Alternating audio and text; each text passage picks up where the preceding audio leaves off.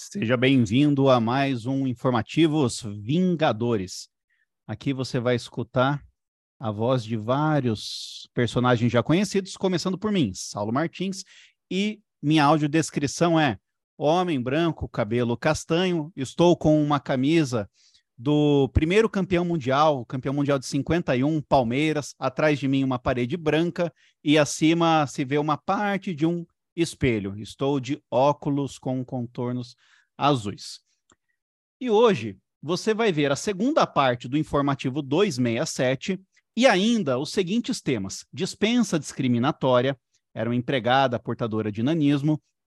Vai ver também um julgado da SDC sobre greve de cinco horas, legitimidade ativa do sindicato para atuar como substituto processual, em casos de direitos individuais homogêneos, decisão da SDI sobre carreteiro envolvido em acidente que gerou óbito, e aí uma ausência de culpa exclusiva ou culpa concorrente. Todas essas é, características aí do julgado. E, ao final, o famoso caso da Uber, o fantasma que ataca aqui o nosso mundo trabalhista. Então, esses são os temas principais, tá bom, gente? Você que nos escuta, muito obrigado. Siga-nos aí, já seja né, um ouvinte assíduo, compartilhe com uns amiguinhos para a gente continuar. Sem mais delongas, a nossa primeira vingadora é a Ana Carolina. Boa noite, Salo. Boa noite, ouvintes, meus colegas. É, o primeiro julgamento, é, minha audiodescrição primeiro, né? Loira, de olhos castanhos. Eu tô com uma blusa vermelha, atrás de mim o fundo desfocado, mas tem um espelho.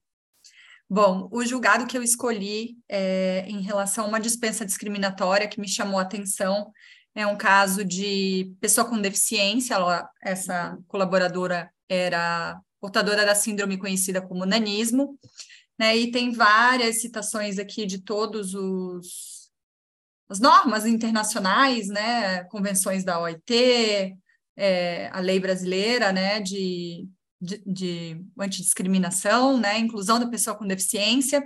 E nesse caso aqui, o que me chamou a atenção é que a, as provas, né, não houve aí um critério objetivo para dispensa dessa empregada. Né? Nesse caso, é, foi feita uma perícia ergonômica e foi verificado que quando ela foi admitida, não houve uma adaptação razoável ao mobiliário que ela trabalhava, então ela já trabalhava com dificuldade, depois ela saiu para uma cirurgia e do retorno dela, logo do primeiro afastamento, ela já foi dispensada. E não houve aí nenhuma intenção da empresa durante o afastamento de é, modificar esse mobiliário, né, para que ela pudesse desempenhar o seu trabalho com mais facilidade. Então, aqui, é, pela análise das provas, ressaiu aí bem esse caráter discriminatório da dispensa dela, né, e foi mantida aqui na decisão turmária de relatoria do Marício Godinho Delgado, e um caso muito interessante, né, que traz todos esses di diplomas é, internacionais, nacionais, e para estudo, assim, vale muito a pena a leitura. Saulo. Sim. Boa é... noite, ouvintes. Ai, desculpa, Saulo, te interrompi. Não, que eu ouvi meu nome aqui, eu já por falar. Sim, Pode verdade. Falar. Pode falar, Júlia, perdão. É, não, eu emendei aqui, levantei a mãozinha. É, eu sou a Júlia, é, para quem já nos ouve já me conhece, mas eu sou morena, uso óculos, tenho cabelo escuro, atrás de mim tem dois cubos de livro e minha audio, audiodescrição acaba sempre se repetindo porque eu estou sempre no mesmo lugar e da mesma forma. É, eu queria comentar um, uma coisa que eu acho interessante do julgado da Ana em relação à adaptação razoável. Às vezes a gente pensa na adaptação razoável e de como isso é, segundo o TST e o STF, uma discriminação em si, pensando muito em deficiência física, e eventualmente o nanismo envolve isso, porque é uma adaptação de mobiliário e tudo mais, mas existe a questão de recusa adaptação razoável também para gestantes e outras discriminações. Então, é só para pontuar que deve-se pensar a, adaptação razoável, o dever e a discriminação sob esse ponto de vista de uma forma abrangente mesmo, de envolvendo qualquer recusa que não permita a uma pessoa efetivamente trabalhar em igualdade de oportunidades com as demais. Era isso.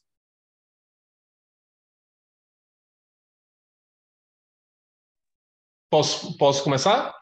Uh, é, Para quem não me conhece, eu sou Márcio Fernandes, na minha audiodescrição eu sou homem branco com é, cabelo preto, estou usando óculos, uma blusa branca, uh, e atrás de mim tem uma, uma estante com livros e um, um cômodo com, de cor é, marrom escuro. É, essa questão da, da pessoa com deficiência, especialmente com nanismo, né? É, isso já foi objeto, inclusive, de cobrança de, de, na prova oral do concurso do MPT. É, foi o, o, clássico caso do arremesso de anões. Então, sempre que é, vocês pensarem em nanismo, vocês têm que lembrar especificamente desse caso, porque já foi perguntado mais de uma vez né, porque existia um bar, né, que utilizava empregados, trabalhadores anões, e eles eram né, um atrativo, né? É, só os, os anões eram arremessados e esse bar era conhecido na comunidade porque tinha esses anões e no caso as pessoas iam lá, né, frequentavam o bar só para ver isso, né?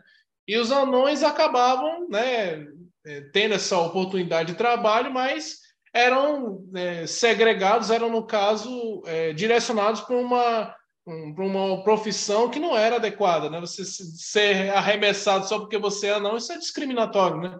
Mas a questão pior é justamente porque os anões queriam estar nessa situação, porque muitas vezes eles eram alijados, né, segregados do mercado de trabalho. Então, é um hard case clássico, né, mas que já foi cobrado em diversas oportunidades. Então, vale a pena é, se recordar, né, tentar citar, inclusive, esse caso, se for uma uma prova escrita, por exemplo, uma peça, né, que for especificamente sobre nanismo, que pode ser uma forma de enriquecer a argumentação, né?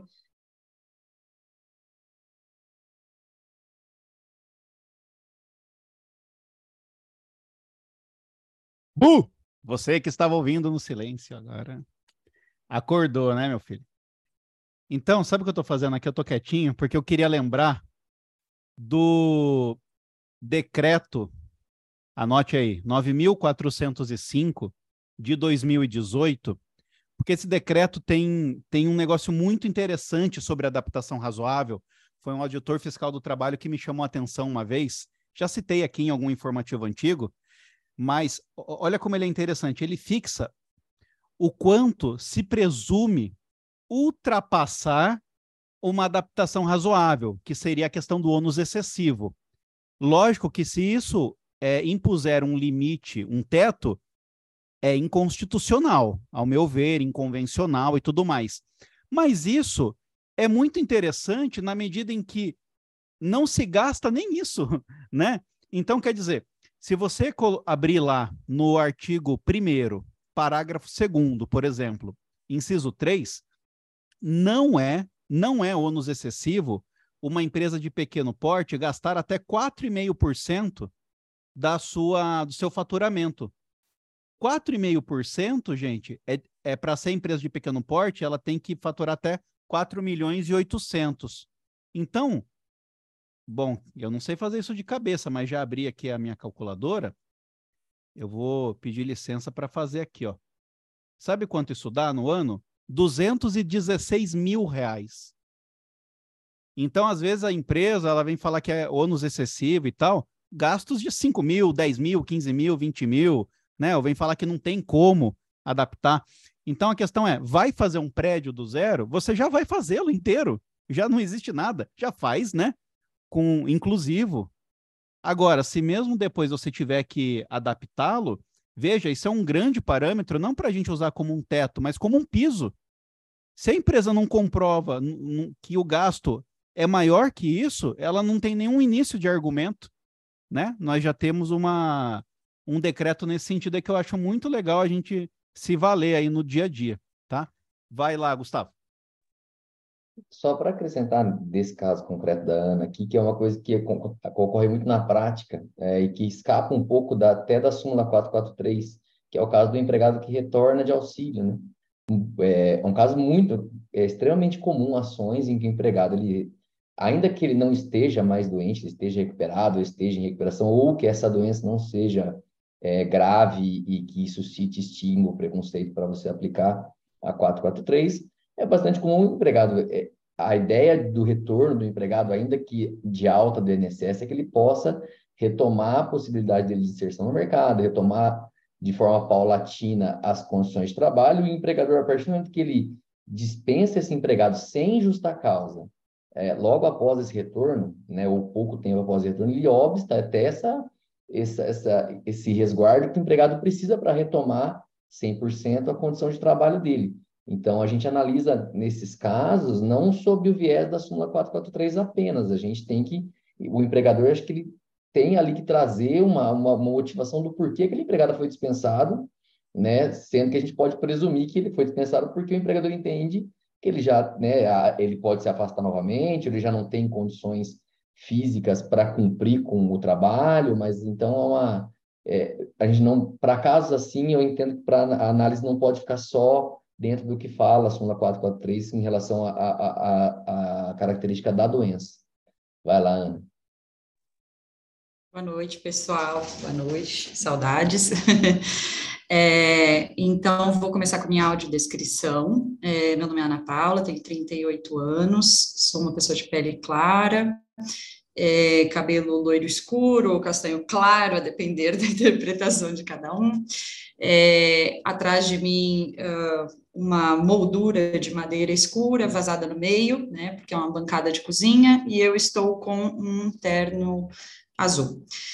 Uh, bom, a minha colocação, minha contribuição seria no seguinte sentido. Aqui, é, eu estou agora no TRT 15, né? Então, tive uma palestra recente com o ministro Cláudio Brandão sobre o tema de PCDs e ele comentou sobre um cuidado que a gente tem que ter, porque ah, algumas empresas, é, na expectativa de fazer inclusão, é, têm construído prédios específicos para alocar pessoas com deficiência é, totalmente, é, prédios totalmente inclusivos, construções totalmente inclusivas, onde eles depositam essas pessoas, assim, a palavra é depositam por quê? Porque eles segregam, eles colocam apenas as pessoas com deficiência para trabalhar lá, e, e, os empregados sem, sem deficiência em outro local, né? Então, assim, tam, isso não é inclusão, né? A inclusão, na verdade, é a mistura, é a miscigenação. Somos é, heterogêneos, né, é, por natureza, e é isso que nos faz.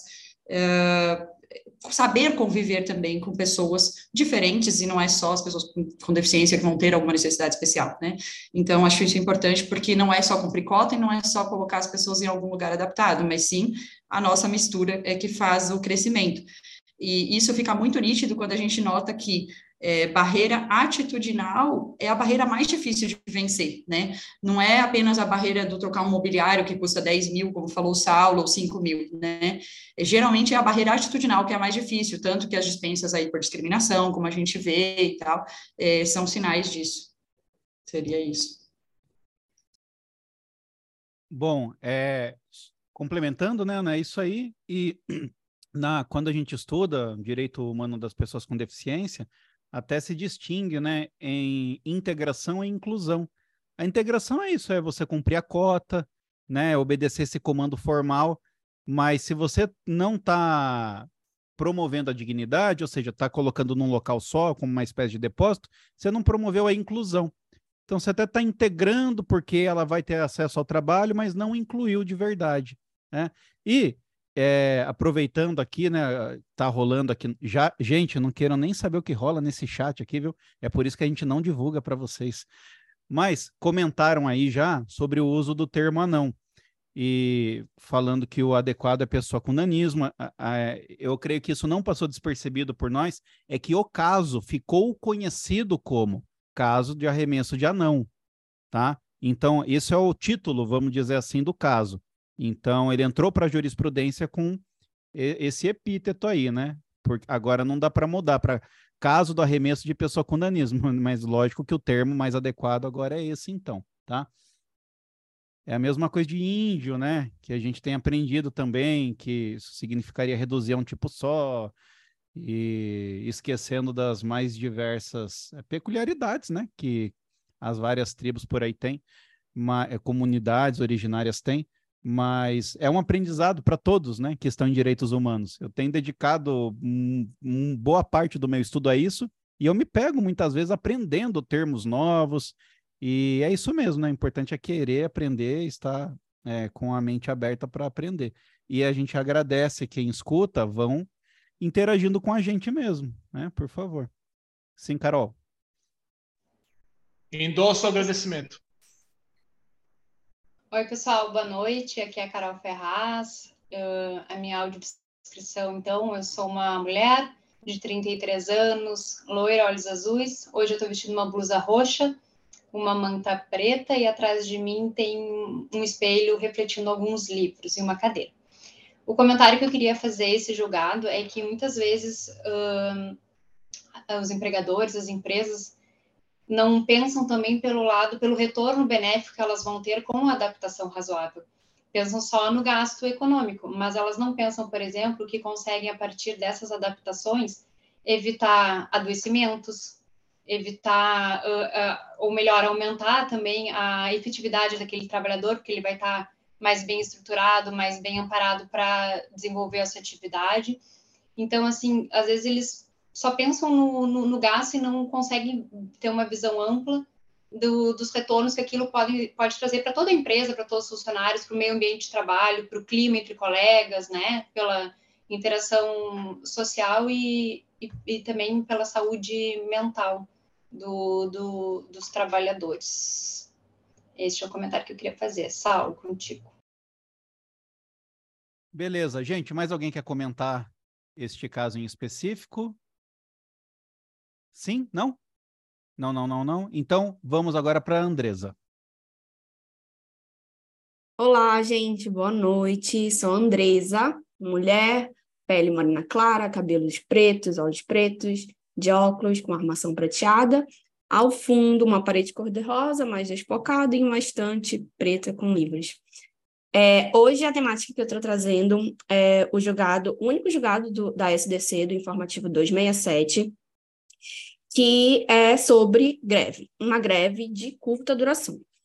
É, ele em si não tem nada de excepcional e de é, diferente do que a gente já tinha é, visto né, nos demais informativos do TST, enfim, em outros julgados. É, mas ele traz uma particularidade que é a aplicação de um entendimento já consolidado para um caso específico. Então, vamos ao resumo.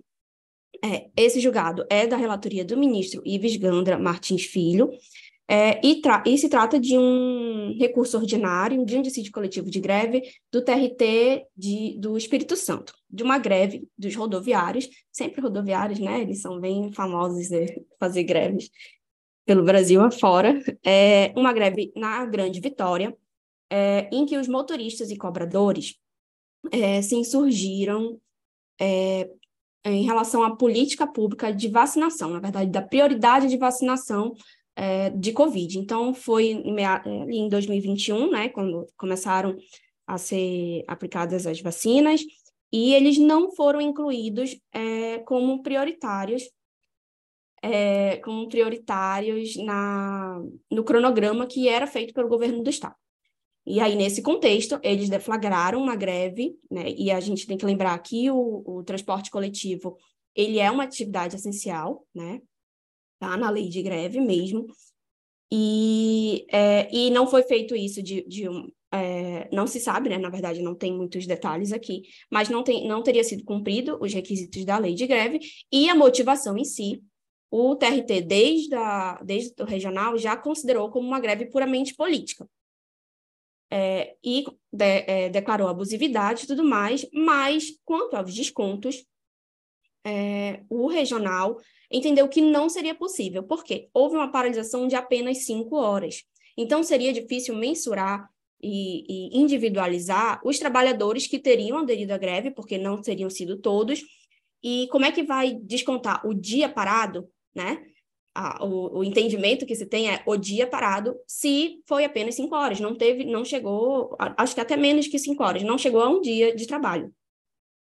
E isso, a, a, então, o TRT reconhece a abusividade de, da greve, considerando que ela é puramente política, é, mas afasta a, o desconto né, do dia parado. E sobre esse, essa decisão, esse acórdão, a, os sindicatos patronais se insurgem e entram com um recurso ordinário para o TST. E aí, o recurso ordinário é, sim, é puramente sobre é, esse desconto dos dias parados. Então, não envolveu a, a, greve ser política ou não, ser abusiva ou não, apenas sobre desconto. E também não houve insurgência do sindicato obrero.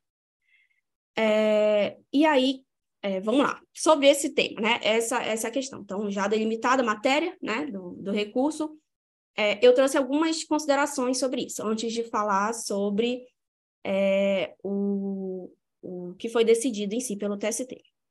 Então, acho que a primeira reflexão que, que me veio à mente, né, quando estava lendo esse julgado, é o fato de essa greve ser realmente caracterizada como puramente política. Então, assim, é, lembrando que isso não foi objeto de análise pelo TST, não houve insurgência de quaisquer das partes sobre essa, essa questão. Mas, assim, se a gente for pensar, é, os cobradores, isso consta no acordo tá, do TST, os cobradores e motoristas, eles eram obrigados, eles foram obrigados a trabalhar, mesmo quando todas as atividades estavam proibidas, né? Não, não poderia é, funcionar, porque eles precisavam fazer o transporte é, dos trabalhadores da saúde. Então, a par dos trabalhadores da saúde, que eram obrigados a trabalhar durante o período de, de pandemia, né, de, de quarentena, é, eles não foram incluídos, né? Então, e isso a gente sabe que trata bastante, né, sobre o meio ambiente de trabalho e tudo mais. Então, assim, é, já eu acho que já tem uma, uma questão sobre isso ser sobre isso ser ou não uma questão puramente política, já que isso resvala, é, por óbvio, no meio ambiente de trabalho, né, na, na vulnerabilidade desses trabalhadores frente a uma pandemia mesmo, né? Já que eles eram expostos e tudo mais. E a gente sabe que por mais que, que sejam adotadas todas as as medidas sanitárias adequadas, é, ainda assim não tem como controlar, não tem como, como garantir que eles não é, se contaminem, né? O que a gente tem mais perto disso realmente é a imunização. É, então, esse primeiro ponto. É, e aí, e ainda tem um outro ponto, né? Nesse caso, quem fez a, a, a questão do quadro de, de vacinação, né, da, da lista de prioridades, foi o governo do estado. Mas se a gente pensar que em algumas cidades né, do interior e tudo mais, é, a própria próprio poder municipal também participa dessa prioridade.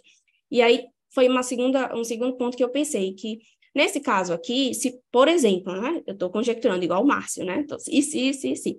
É, e se isso fosse é, uma atribuição municipal, e o município aqui, enquanto poder concedente da atividade, né? Isso também já mudaria a, a, essa questão de ser puramente político ou não. Então, seja pela questão ambiental, né, envolvida, de meio ambiente de trabalho mesmo, seja a questão da responsabilização dele, ainda que haja essa, essa concessão, né, da, do serviço público, é, mas a participação dele, em última rácio, é, e a responsabilidade pelo, pelo serviço público prestado, né, e pela, enfim, integridade dos trabalhadores. Mas, enfim, essas são as, as reflexões que não estão no, no não estão não são o escopo da decisão, mas elas são interessantes quando você está lendo ali a, a, fundamentação e tudo mais. E aí vamos lá. Essa greve, que durou apenas cinco horas, foi considerada pelo ministro Ives Gandra, né, o relator, e pela sessão, enfim, é, como uma greve de curta duração. Então, assim, a regra é, se a greve é abusiva, a regra é, a greve é uma suspensão temporária da atividade. Então, o contrato está suspenso, as partes não são obrigadas a, a é, enfim, se cumprirem as obrigações contratuais, de forma que a empresa não é obrigada, em regra, a pagar nada, né? E a gente tem aquelas exceções que já acho que já foram objeto até de outros é, episódios aqui, é a questão de ser uma greve é, ambiental, a gente sabe, né? Por atraso de salário, enfim, por qualquer outra motivação que tenha, tenha dado causa, é, o empregador tenha dado causa. É, mas aí tem uma outra exceção, que mais ou, mais ou menos uma exceção parcial, que o TST já vem, é, é, assim, sistematicamente considerando, que são as greves de longa duração. As greves de longa duração, elas para que não haja é, um prejuízo muito grande ao trabalhador no exercício de um direito fundamental, o TST considera que é, né, é possível né, o pagamento, o desconto, perdão, de 50% e a compensação dos outros, dos outros 50%. Porque senão é muito caro, né? Se você pensar que um trabalhador vai ficar um, dois meses, se a gente considerar, tem greves que vão durando para sempre aí, né? E para que não tenha esse, esse prejuízo excessivo, né? E aí eles têm, e, e assim, não tem. Isso tem sido feito sistematicamente, né? Já consolidado no TST. Então, o que, que o relator fez aqui? Ele pegou esse entendimento da greve de longa duração e ele transpôs para uma greve de curta duração. Eu achei bem interessante. É, e para quê? Por quê? Ele, ele considerou as peculiaridades da situação. Né? Então, ele afastou o entendimento do regional, que falou: olha, não tem como individualizar, não tem como eu cobrar se é uma, uma greve pequena, né? um tempo pequeno, então não tem que ter desconto. E o TST falou: não, olha, não tem que ter desconto, mas como é uma greve de curta duração, dá sim para individualizar, porque você tem o controle de pontos de quais a, a, as linhas de ônibus né, que saíram, quais os motoristas que saíram, é, as câmeras, enfim, né, do circuito interno.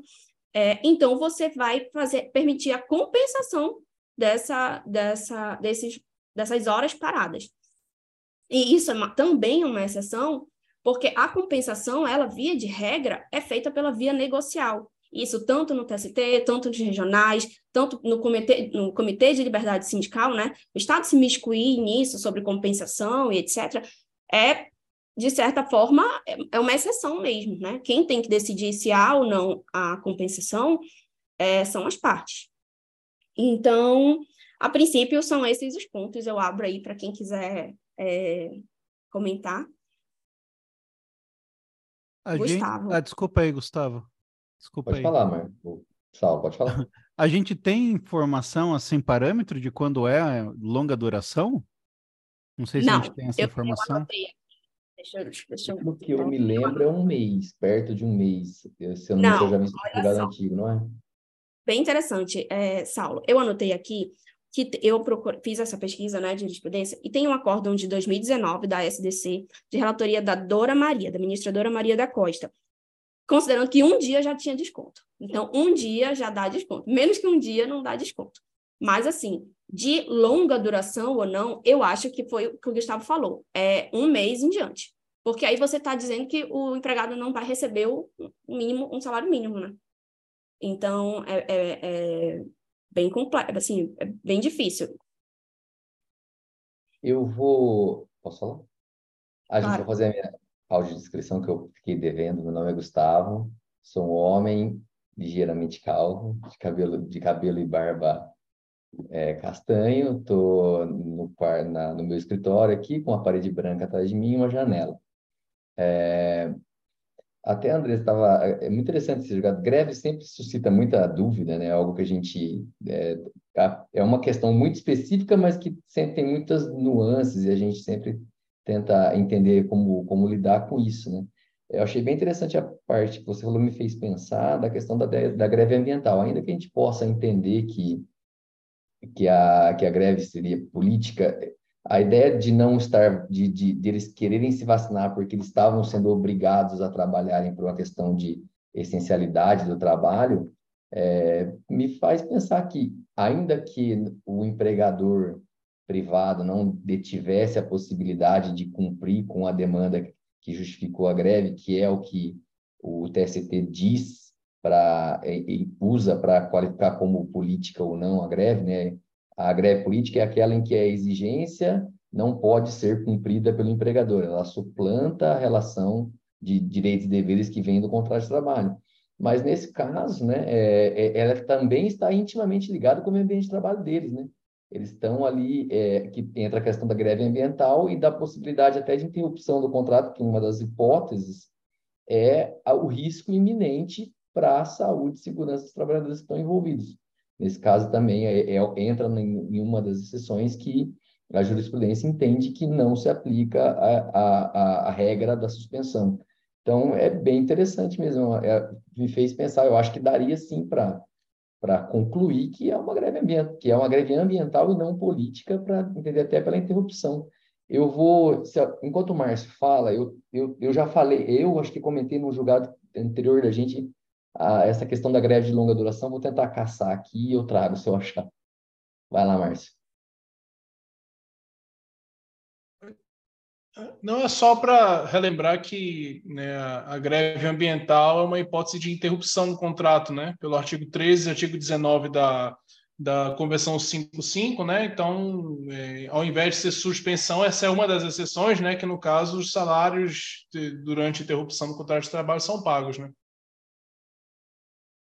Só para acrescentar mais uma exceção, assim, que eu me recordo também, existe julgados da SDC no sentido de que, do STF também, em relação à conduta ilícita, culposa do empregador, em que, por exemplo, mora salarial de determinado tempo, e aí a gente pode, poderia aplicar para esse caso, eventualmente, o descumprimento das normas de saúde e segurança, que aí, claro, puxa um pouco para a greve ambiental, mas só para registrar mais essa exceção, assim, de que a conduta ilícita culposa do empregador, ela também é uma justificativa que afasta o dever de desconto da administração, ao menos, da, em relação aos, aos salários do tempo parado.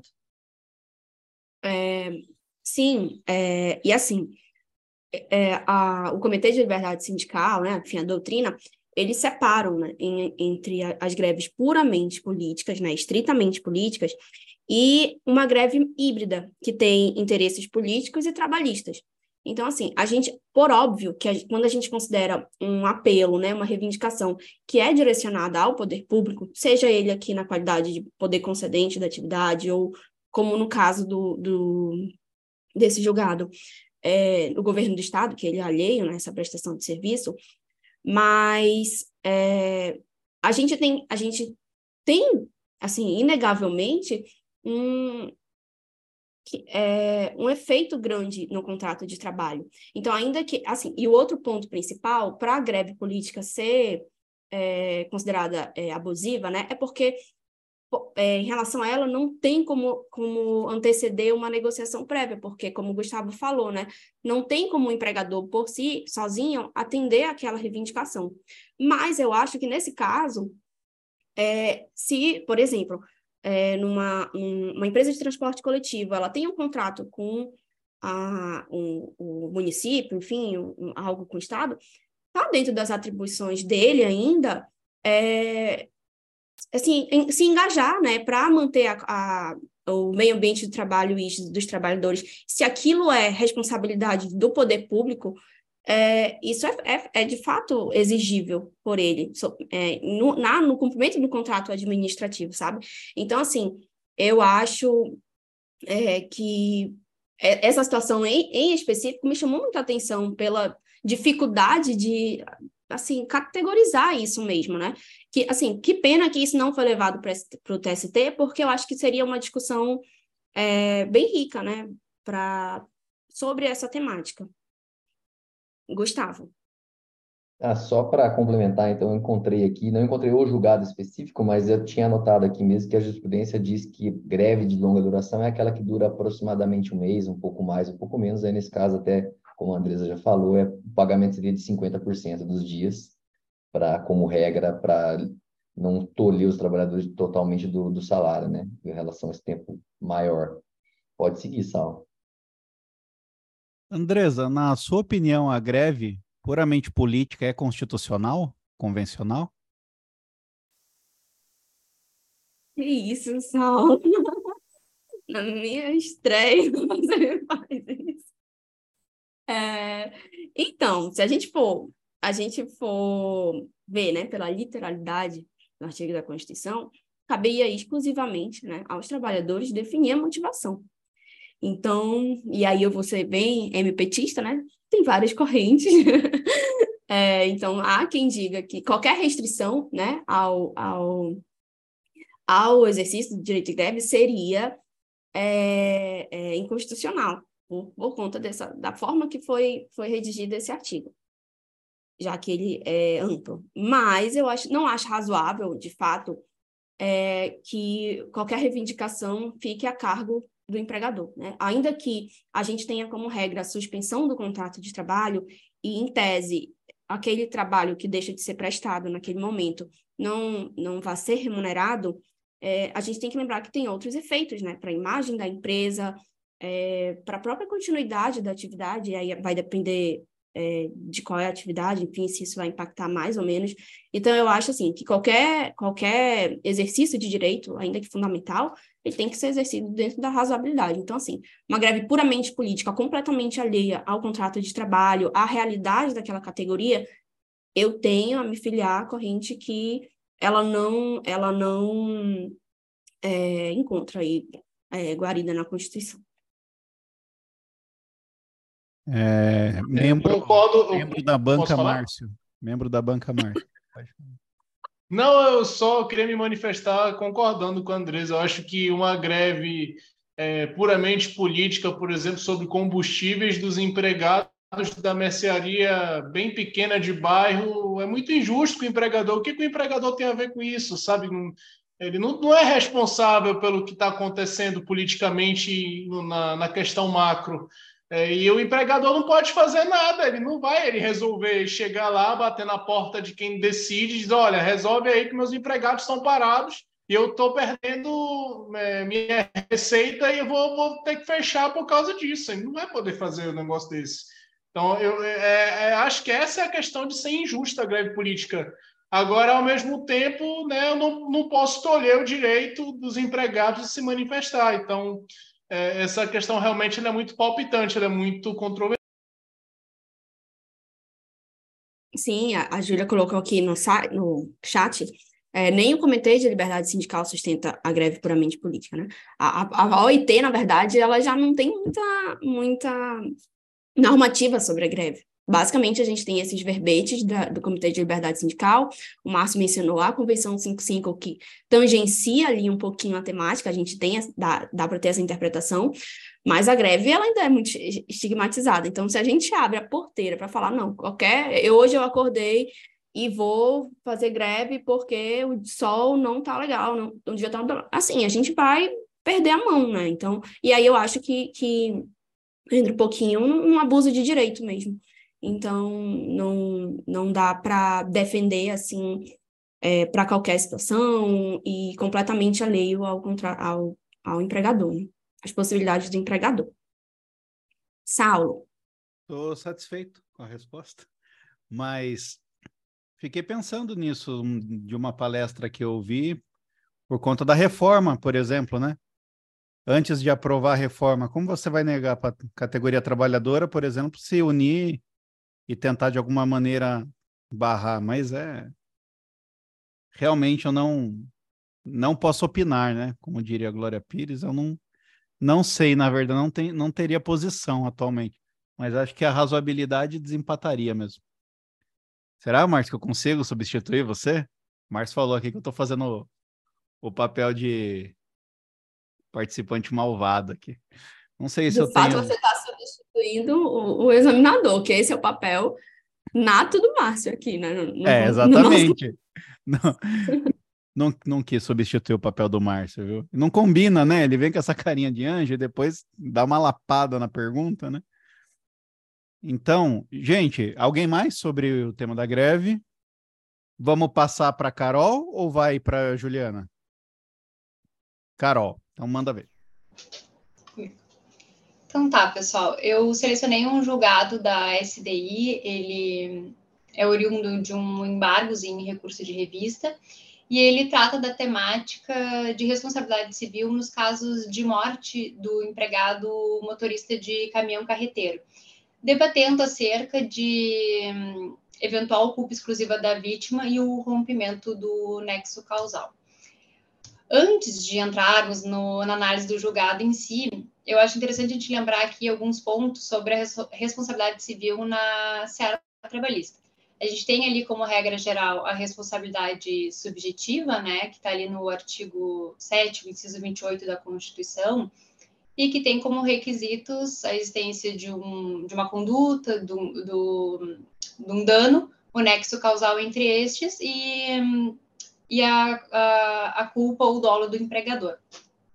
Só que a partir de uma análise sistemática do próprio artigo 7 caput ali da Constituição e do princípio da norma mais favorável, se aplica em alguns casos na, na, na seara laboral a responsabilidade objetiva. que é aquela que exige apenas a existência de um nexo entre a conduta e o dano, independentemente da, da culpa do empregador. E dentre essas hipóteses de responsabilidade civil objetiva, a que nos interessa aqui nesse julgado é aquela decorrente de atividades de risco. Ele está prevista lá no Código Civil, no artigo 927, parágrafo único. Inclusive, é, o próprio STF tem aquela, o tema de repercussão geral 932, uh, que, em que ele reconhece a responsabilidade objetiva do, do empregador nos casos em que a atividade de risco a que o empregado é submetido, é, a, ao risco que o, o empregado submete diariamente, ele é superior àquele que normalmente ocorre em outras atividades comuns, né, quando comparadas. E é justamente nessa situação que se enquadram as atividades de, de motorista de caminhão. A gente sabe que são atividades de, de alto risco, aí, enfrentando as rodovias do Brasil afora. E nesses casos de responsabilidade objetiva, admite-se o afastamento da responsabilidade objetiva quando presente alguma excludente de nexo causal. E é exatamente esse o ponto cerne de todo o julgado, tá? Antes de chegar na, na SDI, a terceira turma do TST não conheceu do recurso de revista ali que os pais do, da vítima tinham eh, a ação, eh, eles eram os autores, né, e pediam indenização, indenização por danos morais e materiais. E a, então a terceira turma ela fundamentou a decisão dela no sentido de que como o acidente decorreu de uma ultrapassagem imprudente feita pelo empregado, a sua culpa, né, e nesse caso seria uma culpa exclusiva dele, teria rompido o nexo causal e afastado a, a responsabilidade do empregador, mesmo estando diante de uma responsabilidade objetiva, de um caso de aplicação de responsabilidade objetiva. Daí, quando chegou na SDI, nos embargos analisados pela SDI, abre aqui um parênteses primeiro para a gente. Eles, eles conhecem o, o, recurso, dizem que, que a análise do, do, sobre a culpa exclusiva ela é um conceito essencialmente jurídico, apto ali a gerar divergência jurisprudencial, sem entrar na, na questão de fatos ou provas. Então, neste ponto, uh, nesse quesito assim do recurso, uh, foi, foi conhecido. E quando eles entraram no mérito, que, que aí vem né, o desfecho total do, do caso. A, a SDI, ela entendeu, por maioria, que quando se tem uma atividade de risco permanente, a situação de culpa exclusiva da vítima apta a romper aquele nexo causal é apenas aquela totalmente estranha ao risco inerente da atividade. Então, uma ultrapassagem imprudente, ela está dentro da rotina, do, independentemente de estar certo ou errado, ela faz parte do risco que ele se submete diariamente.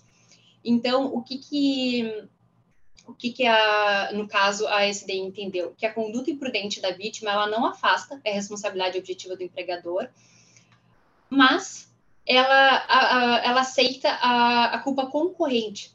E isso gera efeito apenas na valoração do dano, não compromete o nexo de, de causalidade e tampouco a configuração de responsabilidade do empregador.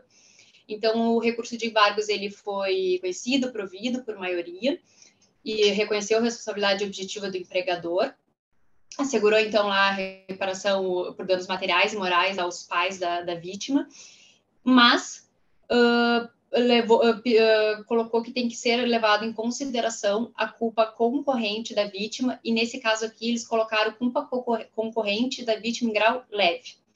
Esses foram os pontos que eu selecionei do julgado, mas eu fui um pouquinho mais além, além, além e dei uma pesquisadinha nos últimos julgados uh, nesse sentido, exatamente abordando a mesma entidade de risco, culpa exclusiva e nexo.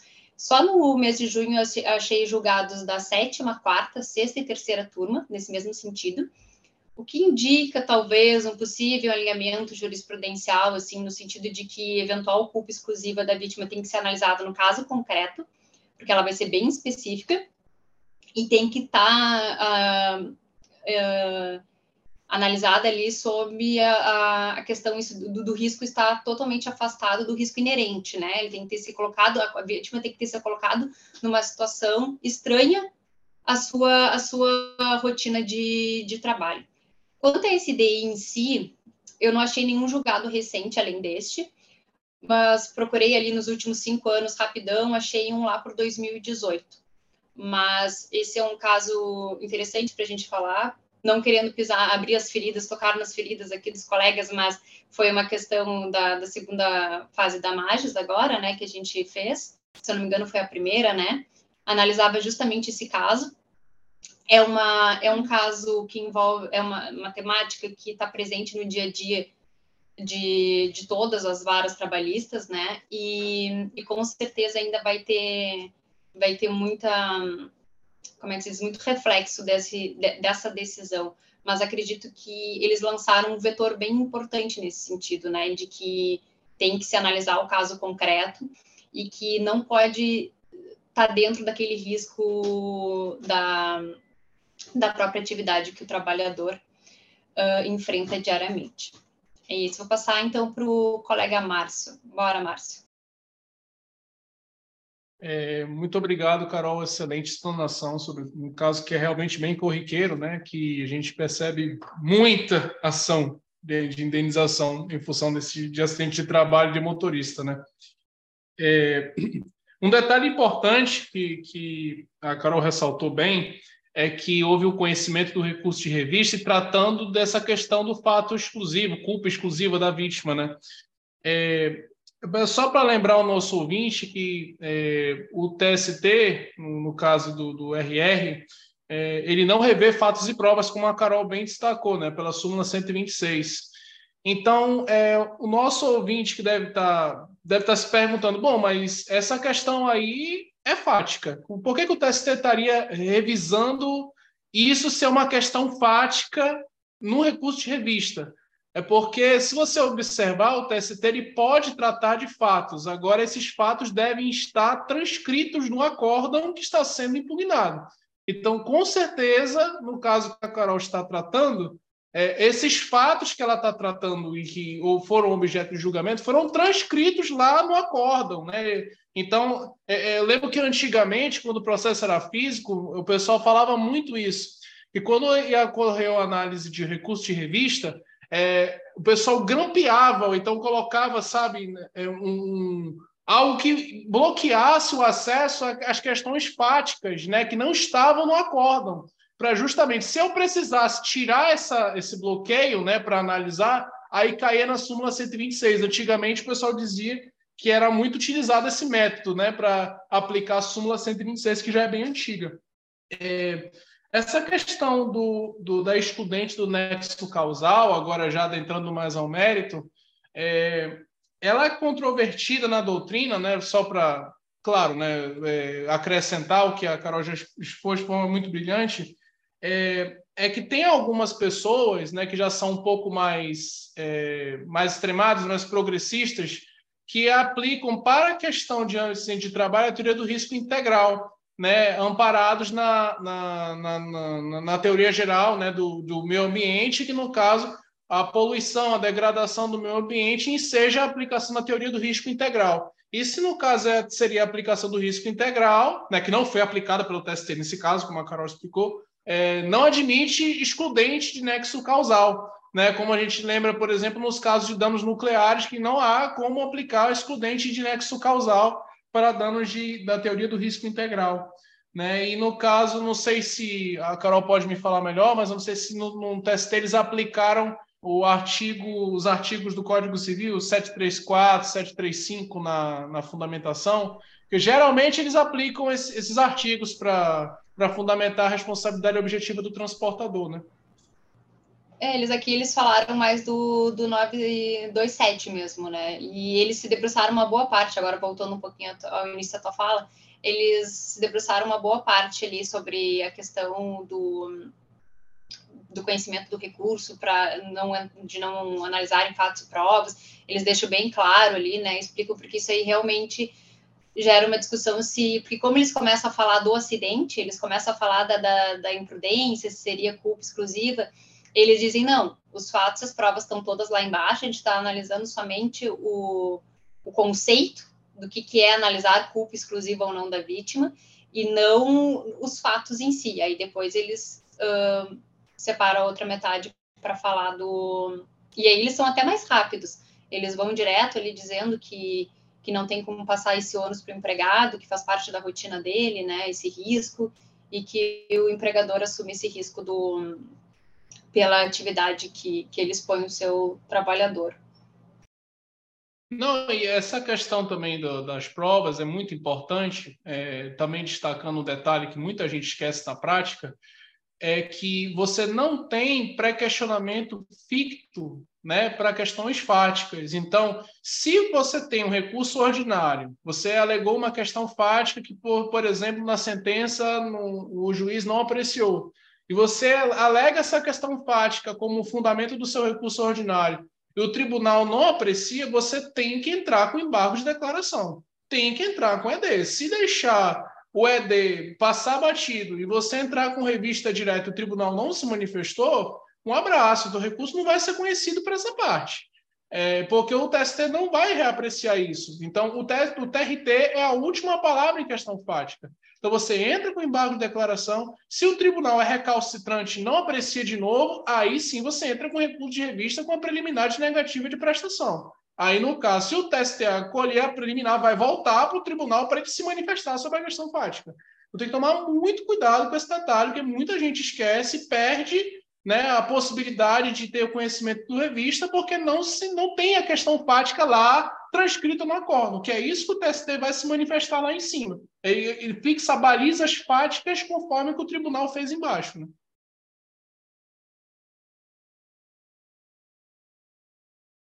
Mais alguém sobre esse? Não? Então é a Juliana.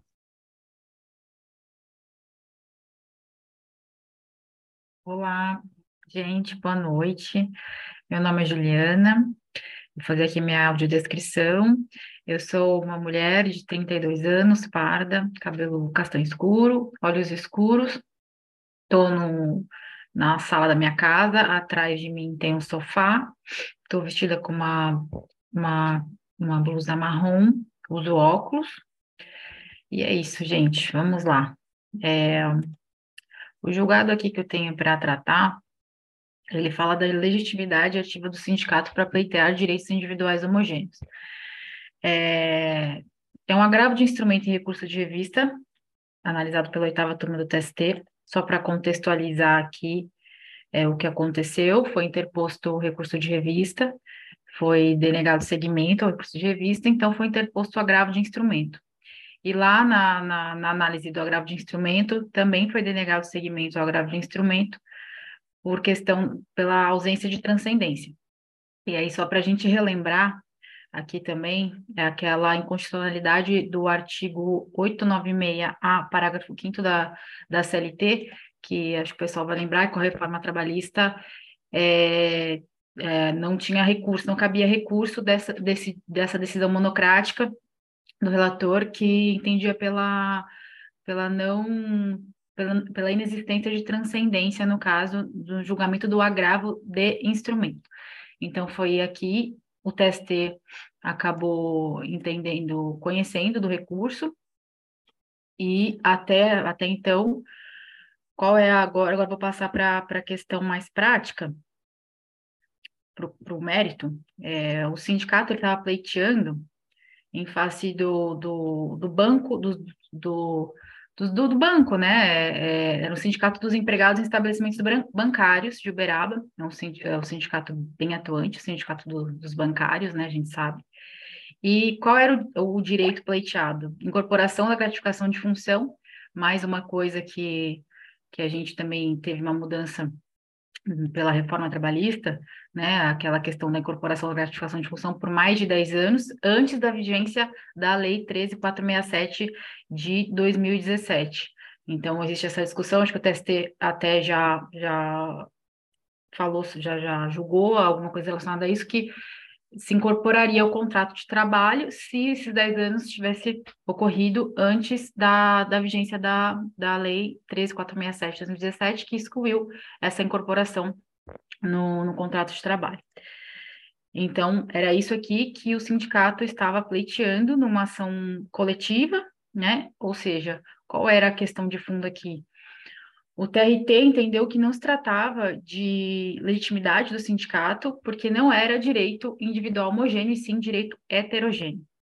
É, a gente que estuda aí para o MPT sabe que tem essa discussão de direito individual homogêneo versus direito é, heterogêneo. Para nós pode parecer uma coisa bem, bem simples e batida, mas tanto é tanto não é que o próprio TRT é, tinha entendido que não que não era que o sindicato não era legítimo para pleitear esse direito. É, e aí o que, que o TST entendeu? O TST entendeu que pelo cancelamento da súmula 310, a súmula 310 ela limitava a legitimidade do sindicato. Eu vou até ler uma parte aqui da súmula que, né, a, a substituição processual autorizada pela Lei 8.073, de 30 de 7 de 90, ao sindicato alcança todos os integrantes da categoria e é restrita às demandas que visem a satisfação de reajustes salariais específicos resultantes de disposição prevista em lei de política salarial. Em qualquer ação proposta pelo sindicato, como substituto processual, todos os substituídos serão individualizados na petição inicial. Isso era uma coisa também que tinha muito e hoje em dia não tem mais, até também, já que a Carol falou de um spoiler aí da, da prova de segunda fase, eu estou falando do spoiler da sentença. Não sei se o pessoal lembra que tinha diversos direitos individuais homogêneos lá pleiteados pelo sindicato, inclusive uma das alegações era que seria, né, que não seria direito individual homogêneo e tal, a gente teria que exatamente tratar disso, artigo 8 inciso 3 da, da CF, né, e falar da, da representatividade ampla do sindicato para na defesa dos interesses é, individuais e coletivos da categoria.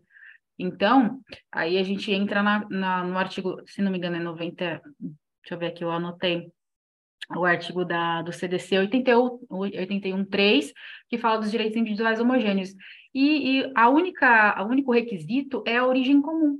Então, o que, que é essa origem comum, né? Que as pessoas têm um pouco de dificuldade de entender. É a prestação de serviço para o mesmo empregador. Só isso já legitima o sindicato a pleitear qualquer direito desses trabalhadores, sem que, que se fale em direito heterogêneo. E qual foi aqui a questão, né, que o, que o, o que, que o TRT entendeu? Que seriam direitos heterogêneos porque, em razão das peculiaridades de cada trabalhador, não seria a hipótese de direitos homogêneos, né? Só que isso também, na nossa prova ali, a gente falou muito bem, na nossa prova de sentença, é claro, que isso era uma questão de liquidação na execução. Cada trabalhador vai lá e, e prova ali o seu direito, prova que ele está enquadrado naquela condição, e, e lá vai, vão, vão ser analisadas, verificadas as peculiaridades de cada trabalhador. Então, não existe nenhum óbice para que esses direitos sejam pleiteados pelo sindicato. Né? Então, conforme o artigo 82, 4 do CDC e artigo 5 5 da Lei 7347 de 85, que legitima o sindicato, né, como né, tem, essa, é, é tem essa legitimidade para entrar com ação civil pública ou ação coletiva. Existe aquela questão doutrinária de, é, de separar a ação civil pública e ação civil coletiva, ação civil coletiva para os direitos individuais homogêneos, e, a, a né, na verdade, seriam direitos até acidentalmente coletivos, né, que é o que a gente que a doutrina chama, e os direitos difusos e, e coletivos em sentido estrito para é, ação civil pública, no caso, né? Mas aí essa, essa questão também não é muito importante, não importa a nomenclatura. Na nossa prova é, de sentença ali foi uma ação coletiva, né? Estava escrito lá. E eu acho que é isso. A questão da, da gratificação de função, eu falei, o direito intertemporal, né? É, no caso, nesse caso, o TST determinou que o retorno à origem para prosseguir no exame do mérito, que seria a questão da gratificação de função, que a gente vai entrar no direito adquirido e não, e não em retroatividade da lei, é, que seria uma, uma, uma questão consolidada na vigência da lei antiga, artigo 6 da LINDP. Então, nesse caso, eu entendo que a reforma trabalhista não se aplica, porque o direito ele já foi incorporado ao, ao contrato de trabalho daqueles trabalhadores, porque eles já tinham essa, essa gratificação de função por mais de 10 anos antes da entrada em vigor da, da, da nova lei. Então, no caso, a lei ela não poderia retroagir, né, para atingir esses contratos que já foram consolidados. Esse direito que já foi consolidado é um direito adquirido, diferente daquela toda aquela discussão de regime jurídico, artigo, é, se não me engano, é 912 da CLT, que fala que não existe né, aquela questão de que não existe direito adquirido a regime jurídico, que é diferente de quando presta uma hora extra ali, é, por exemplo, um intervalo, embora a gente saiba que o TST ele está atendendo mais para não aplicar a reforma para os contratos de trabalho é, que foram celebrados antes da entrada em vigor da, dessa lei, né? mas eu ainda entendo que depende do direito é, ali que está sendo pleiteado. Se, por exemplo, a, pessoa é, prestou horas extras, no caso, deixou de gozar do intervalo é, na, depois da vigência da lei, então vai se aplicar a lei nova, né? Senão você vai estar tá fazendo uma outra atividade aí, enfim, é, da lei antiga, tá, tá indo para frente, então acho que vai depender muito do caso concreto. É, deixa eu ver aqui se tem mais alguma coisa para eu falar. Ah, e também a questão da irredutibilidade salarial, para esse caso de gratificação de função, e inalterabilidade contratual lesiva, artigo 468 da SLT, condição mais benéfica, tudo aquilo eu acho que nesse caso não, é a, não era questão de fundo, mas é, é, isso, né? E também a gente tem que colocar, defender a legitimidade ativa do sindicato de forma ampla, aquela questão das ondas renovatórias de acesso à justiça, macro conflito, sociedade de massas, e o fortalecimento sindical. Acho que o TST tá, tem ido bem nessa linha, né? É, é, não sei se tem mais alguma coisa que eu posso colocar, eu acho que é isso. Né? Fortalecimento sindical, as convenções da OIT, Core Obligation, e por enquanto é isso. Quem quiser, quem quer falar? Quem levantou a mão primeiro aí? Márcio? Acho que foi o Márcio. Pode falar então, Márcio. O Ju, essa questão que você explicou muito bem, é, eu tenho uma dúvida que eu queria saber a tua opinião. É, se, por exemplo, é, o emprego. Vamos, vamos lembrar daquela súmula fatídica, acho que é a súmula 372 do TST, aquela que fala dos 10 anos lá. Se o cara tem seis anos mesmo, antes da. É, uhum. três, é, tem seis anos de gratificação de função antes da reforma e tem mais quatro anos com a gratificação de função pós-reforma. É, e aí ele inteira os dez anos, mas ele só tinha seis antes da reforma. O, o, o que, que você acha? Se ele tem direito à, à incorporação da, da súmula 372 ou não? Eu acho que não. Eu acho que não, acho que teria que completar esses 10 anos, tudo bem que era um entendimento jurisprudencial, mas era baseado no direito adquirido e na irredutibilidade salarial, condição mais benéfica e tudo mais. Então, eu entendo que somente se fosse, é, é, se toda a, a, toda a condição ali, ela fosse concretizada antes da mudança da, da lei, que alterou o entendimento, acaba alterando, né, o entendimento do TST, né, porque antes não tinha uma lei para o TST se amparar ia na, no geralzão do direito adquirido e tudo mais. Então, eu acho que se não tinha os 10 anos antes da entrada da lei em vigor, eu entendo que, que não se, as condições não se implementaram ao contrato de trabalho daquele trabalhador. Então, não teria direito. Né? Mas eu acho que o TST ainda não, não sei se já. Algumas turmas acho que já se pronunciaram sobre esse tema, que aí teria, sim, direito adquirido, eu concordo, não concordo com relação a horas em etines, coisas assim, coisas que, que, que ocorrem depois, que são implementadas depois da lei, então, não, enfim. Mas eu acho que parece que o TST está indo mais na linha da não aplicação da, da reforma para os contratos que já estavam em vigor, né? Então aí a gente tem, pode ficar falando aqui a noite inteira dos, dos prós e os contras desses entendimentos, né? Mas eu entendo que não, que não, que não teria direito adquirido nesse caso. Mas e se faltar só um dia? Ele fez nove anos, 364 dias, e o último dia foi o dia da... que entrou em vigor a reforma. O que, que você Cara, acha? Cara, aí a gente vai entrar até naquela questão do, das férias. Lembra do pagamento das férias? Ah, passou um dia, passou dois. O que, que é razoável, né? E até eu testei a multa, né? Então, assim, isso é uma coisa que não dá para responder, né? Eu acho que vai muito do bom senso também. Mas, enfim, um dia, faltou um dia. É, por isso que dá, aí que dá o problema, aí que tá o problema do TST ficar legislando as coisas. Data máxima, vem aqui a polêmica que já chegou aqui, né? Enfim, já comecei a falar mal aí. Mas não é falar mal. Eu acho que é isso que é o problema, porque senão você fica nesse subjetivismo muito grande. Ah, para esse caso aqui, dois dias, ah, beleza, faltava dois dias para implementar a condição, considero que foi implementado. Esse aqui não, um mês, faltou um mês, não vou considerar.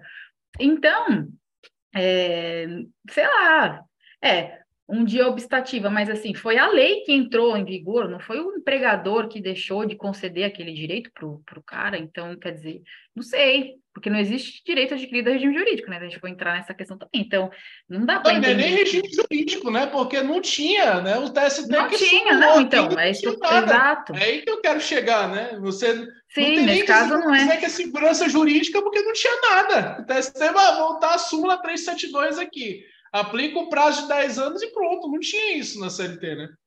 É, não tinha. Então, quer dizer, a lei que entrou retirou esse, quer dizer, a lei não retirou esse direito, ela proibiu que isso acontecesse. Então, as pessoas, lógico, quem adquiriu não vai perder.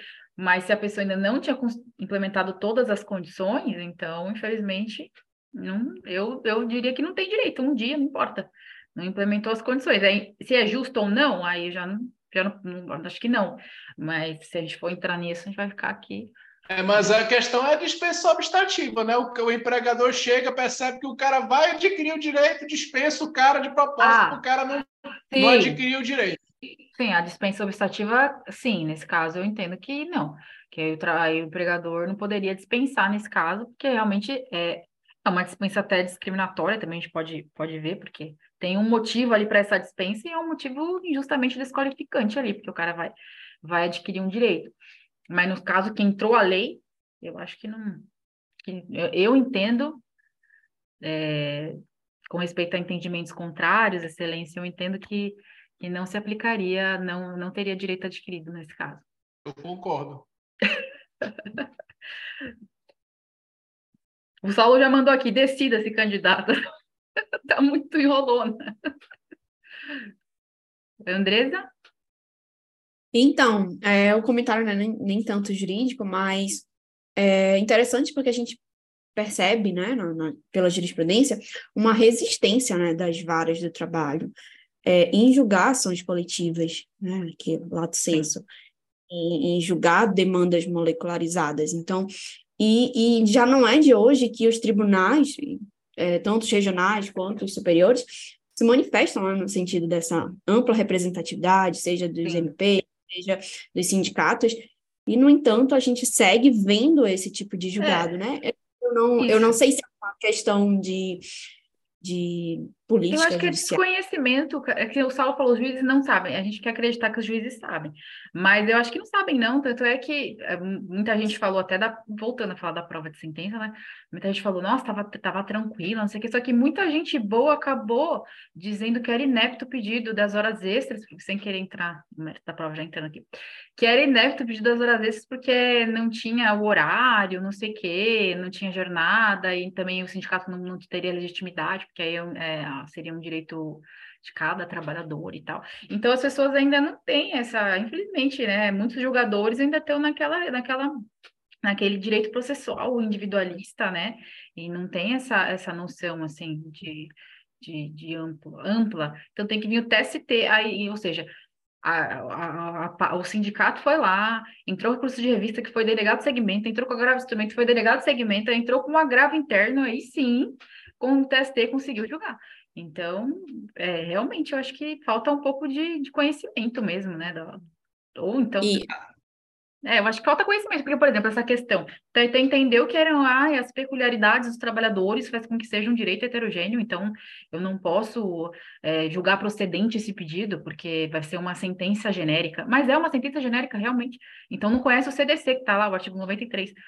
Então é uma coisa que vai ser resolvida na liquidação depois. Então é, é, é uma liquidação que é como se fosse um processo de conhecimento lá, que cada trabalhador vai lá se habilitar e vai é, é, comprovar, né, aquela questão do quid debeator, eu não lembro exatamente os termos lá, assim, o que é cada coisa, mas é, é, o, que, é o que vai ser feito lá na liquidação. E isso é, não é todo mundo que conhece, né, então, é, realmente, acho que é falta de conhecimento aí dos juízes mesmo. Só e, é, o Gustavo até mencionou, né? A questão estatística mesmo, né? De cumprimento de metas. É muito mais trabalhoso julgar, né? Para o servidor, para o julgador. Muito mais trabalhoso instruir, julgar uma ação coletiva. Então, e é. conta um processo. Se bem que nesse caso, é, conta um processo só, mas se bem que nesse caso nem, nem tem instrução, nem tem nada, manda para liquidação e daí já, né? Mas sei lá, não sei, enfim, acaba. Acho que é uma questão mesmo de, de, de é, de consciência, de, de cultura judiciária, do judiciário brasileiro, do judiciário trabalhista, ainda, né? Eu acho que é isso. Não, essa questão que, que a, a Ju levantou, né, sobre, é, sobre essa questão de não ser muito debatido na, na, internamente, né, no judiciário, e de fato isso é verdade, né, eu, eu conto no dedo as, as ações civis públicas que eu tive a oportunidade de trabalhar, são muito poucas, Não que os atores coletivos não trabalhem, não é isso, mas que é, não é muito difundido ainda é, internamente. Em, você pode ver, por exemplo, em é, webinários, por exemplo, em, nos tribunais, você não vê tantos webinários do judiciário tratando de ações coletivas. Isso não é muito comum. Não que essas ações não sejam importantes. Eu, eu sou muito adepto do microsistema de tutela coletiva. Acho que ele é extremamente relevante, né? facilita muito o trabalho. Agora, é claro, para você conseguir trabalhar numa ação coletiva, numa ação civil coletiva, dá trabalho. Já tive a oportunidade de trabalhar em execução coletiva e é um inferno. É difícil para caramba para conseguir chegar, mas quando chega, muita gente é beneficiada. Então, é, é, só tem que ter paciência, né? E ter uma pessoa que saiba fazer, né? De conduzir é, a, a, execução de uma de direitos individuais homogêneos, dá muito e trabalho fazer planilha de um por um lá, para saber quanto que cada um tem que ganhar na parte de liquidação. Isso dá muito trabalho, é um trabalho braçal ali muito grande. E que tem que ter muito cuidado, porque quando se trata Sim. de dinheiro, é e uma horrível, coisa importante, né? Essas ações também é, são as ações sem rosto, isso é muito importante é, para o direito do trabalho, para que esses trabalhadores continuem ali nos seus postos de trabalho, porque a gente sabe que é a justiça dos desempregados, né? Que a gente sempre critica aí muito isso. Então, é, vamos prestigiar também, né? Ação sem rosto, é, a, a, enfim, o sindicato ele tem que ser mais atuante. A gente critica tanto o sindicato, né? E, e você vê, sindicato dos bancários. Né? Então, ou seja, eles estão lá querendo, e assim, é isso que tem que ser. A gente tem que ter essa mentalidade para a gente se adequar às convenções internacionais, convenções da OIT e outras convenções internacionais também, né? Comissão... É, só fazendo um adendo rapidinho, é, a, essa questão de, do problema do judiciário, talvez, com as ações coletivas, um, talvez uma alternativa para isso seria a, as próprias metas do CNJ, rever o quanto vale uma ação coletiva perto de uma reclamatória individual, de forma a incentivar exatamente essa uh, atomização, não, é atomização, ao contrário, na verdade, a coletivização da Mole molecularização. molecularização da ação. É, acredito que muito passa por isso e não não acredito que não, não é nenhuma questão de desconhecimento, muitas vezes é uma questão de, bom, como eu posso driblar, tirar essa ação da minha vara, até por regras de competência e etc., para de alguma forma não uh, não somar uma questão, uma ação que vai ser gigantesca, que demanda muita prova e etc. E acho que seria uma coisa realmente para se pensar sob o ponto de vista até de metas do CNJ, de modo a incentivar essa cultura da ação coletiva.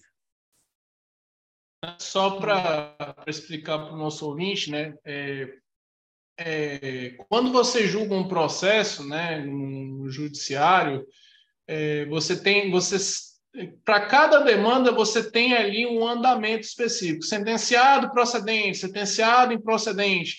Quando você tem análise do mérito, né, em qualquer processo, seja individual ou coletivo, é, você conta para a estatística do magistrado né, aquele processo.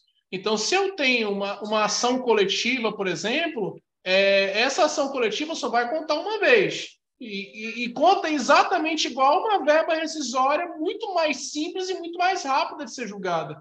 Então, é por isso que algumas vezes você tem ali vários magistrados com resistência né, de, de apreciar eu já, eu já ouvi falar, inclusive, de, de juízes que foram para as vias de fato para não julgar a ação coletiva. Isso, isso é caso real. Mas, Meu então, é, você tem essa indução de comportamento que eu não culpo, tá? É, algumas é algumas sistema, né? condutas, né? porque você está precisando, né? Quem trabalha, quem trabalha já no judiciário, como é o meu caso, a gente sabe a quantidade de demanda que tem uma vara claro. trabalhista. É muito difícil trabalhar em vara com trabalhista. Certeza.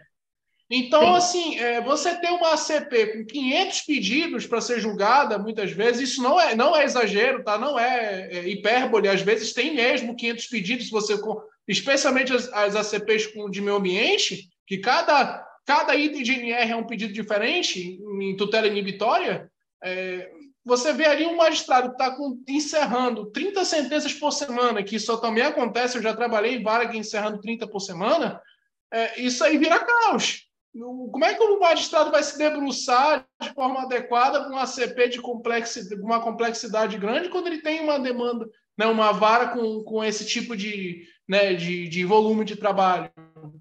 Né? E, e, considerando ainda, né, e isso também é muito importante, né, que, que a Ju também destacou bem, é, a diferença de perfil né, de preparação, de você ver, por exemplo, é, ação, ações coletivas, microsistemas de coletiva, não é um assunto, não é que não, não apareça. Se você for lá no conteúdo programático, ele está no conteúdo programático da magistratura, mas ele não é o campeão de audiência, a gente sabe. O Ministério Público cobra muito mais do que a magistratura esse tema, mas ele está lá, dando tchau lá. Agora a questão é que não é um, um assunto que é muito cobrado nas provas da magistratura. Você vê cursos, né, as provas anteriores, você não vê esse, esse assunto sendo cobrado nem na primeira fase quanto mais na segunda.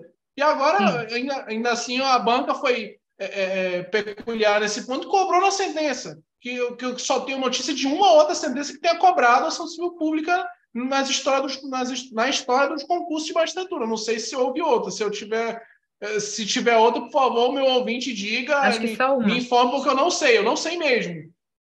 É, foi Então, só essa é- mesmo é- essa, que eu me lembre. Foi. É, Então, uma. assim, essa distinção de perfil, isso, isso reverbera né, na conduta do magistrado. Né? Muitas vezes é, pô, tem dificuldade de julgar e não dá para criticar o magistrado, porque a gente sabe que é, é, perfil de preparação é diferente. Eu sei porque eu tive esse, essa viradinha de chave várias vezes na minha vida de concurseiro e é muito difícil. Você virar essa chave e às vezes, um, um, várias, às vezes não, várias vezes o candidato de magistratura antigo, né, quem sabe na, na época dos concursos regionais, muitas vezes a pessoa só de, se destacava para a magistratura, não, não estudava para o Ministério Público. Então, às vezes, a pessoa não A sabe, gente- é, não era cobrado. assim, não, ninguém tem culpa disso, né?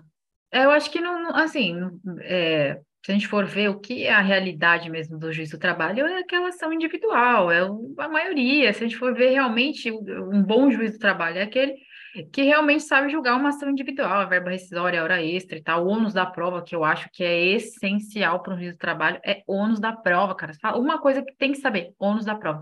E, infelizmente, isso não foi cobrado nesse concurso, então é uma crítica que se faz, assim, é, que eu faço.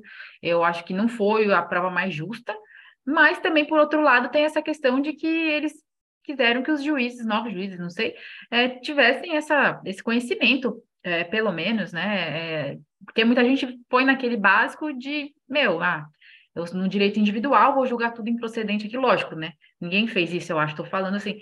Mas, e outra, eu estou só especulando, porque eu não vi nenhum é, espelho comentado, nada da, da, da prova, tô falando coisa da minha cabeça, posso até falar besteira. A única coisa que tinha realmente na prova era a questão que era um sindicato que estava ali pleiteando direitos individuais homogêneos, pelo menos na minha concepção era isso, era uma ação coletiva. Agora, de resto, que, o que vai ser, a gente não sabe, né? Então, eu estou falando aqui, gente, mas nem sei se eu passei na segunda fase, mas estou falando o que eu acho, né, da prova e o que pode ter muitas pessoas podem ter caído na pegadinha, entre aspas, porque já que não tinha muita coisa, não tinha muita questão de ônus da prova e tal, prova oral não tinha nada, então a gente tinha que se ater a essas questões mais técnicas, né?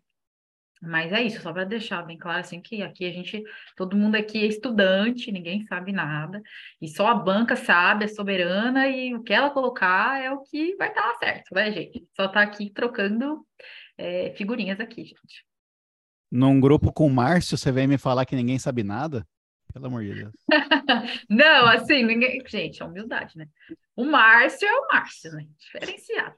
Mas ninguém sabe nada assim. A banca pode nos surpreender muito nessas provas, e a gente tá achando que são coisas aqui, que é outra coisa também diferente, né? Então, não dá para saber. Mas é isso, gente. Tem alguém, eu achei, eu achei muito importante falar, não só por conta da prova, mas porque realmente é uma coisa diferente esse tema, né? Até para os ouvintes, é para quem está começando a estudar, para ver que é, esse tema é, é bem interessante e a gente tem que saber um pouquinho de tudo, né? Assim, bem legal. Bom, pessoal, vamos mudar um pouco a temática, sair um pouco da prova. É, eu separei um julgado para a gente falar hoje, que não é propriamente uma novidade, né, no, no TST, já tivemos julgados nesse sentido, e, mas eu trouxe pela importância do tema, acho que nunca é demais a gente falar sobre esse assunto, e a gente volta um pouco aí ao, ao tema inicial do, do, da, dessa nossa segunda parte de hoje também, é, tratando um pouco sobre a situação de PCDs, mas de forma um pouco distinta. O que aconteceu nesse julgado? Ele é da oitava turma, né, relatoria do ministro Alexandre Agra Belmonte, e discute-se aqui o direito de um empregado público de redução de 50% da jornada de trabalho, é, de 40 horas semanais, é, sem obrigatoriedade de compensar os horários e sem prejuízo da remuneração, para que ele acompanhe o filho é, com quatro anos de idade, na época do julgado, é, que é, precisava de atividades terapêuticas para o desenvolvimento é, dele enquanto portador da síndrome de Dandy-Walker, que é uma síndrome congênita com malformação do cérebro, né? É, Nesse caso, é, basicamente, o, o, o, TST, de fato, é, confirmou o, a sentença do, da primeira instância, diferente da posição do, do Tribunal Regional da 22ª Região, que foi algo que me surpreendeu. Então, na primeira instância, houve a, o deferimento, né, foi julgado procedente o pedido, que também tinha uma tutela de urgência, foi deferida, e julgado procedente o pedido na primeira instância, segunda instância, o, TRT da 22ª não deu provimento, é, deu provimento ao recurso da reclamada, né, julgou improcedente o pedido, é, e agora o TST veio e deu procedência, a procedência foi parcial, porque o pedido foi de tutela inibitória de obrigação de fazer para redução de 50% da jornada de trabalho, é, entretanto, foi deferida a redução de 25% da jornada de trabalho para o acompanhamento é, dessa criança, é, do filho, né, do, do empregado nessas atividades terapêuticas. É, o que me chama atenção nesse julgado foi, então, o, em segundo grau, o não acolhimento né, do pleito. Uh, os argumentos são de que é, o artigo que autorizou, é, que fundamentou esse pedido, na verdade, está previsto na Lei 812, portanto, é, destinado a servidor público, e não é o caso dos autos, já que se trata de empregado público. Então, em tese, não seria aplicável, e que os argumentos seriam, uh, seriam dispositivos de abstração e generalidade, né, e foi, foi eh, fundamentado na Convenção da ONU sobre os Direitos das Pessoas com Deficiência e artigos da Constituição. Então, eles seriam, segundo o TRT, é, de generalidade é, que não comportaria a aplicação ao caso em específico do empregado público, também por ser norma da 812.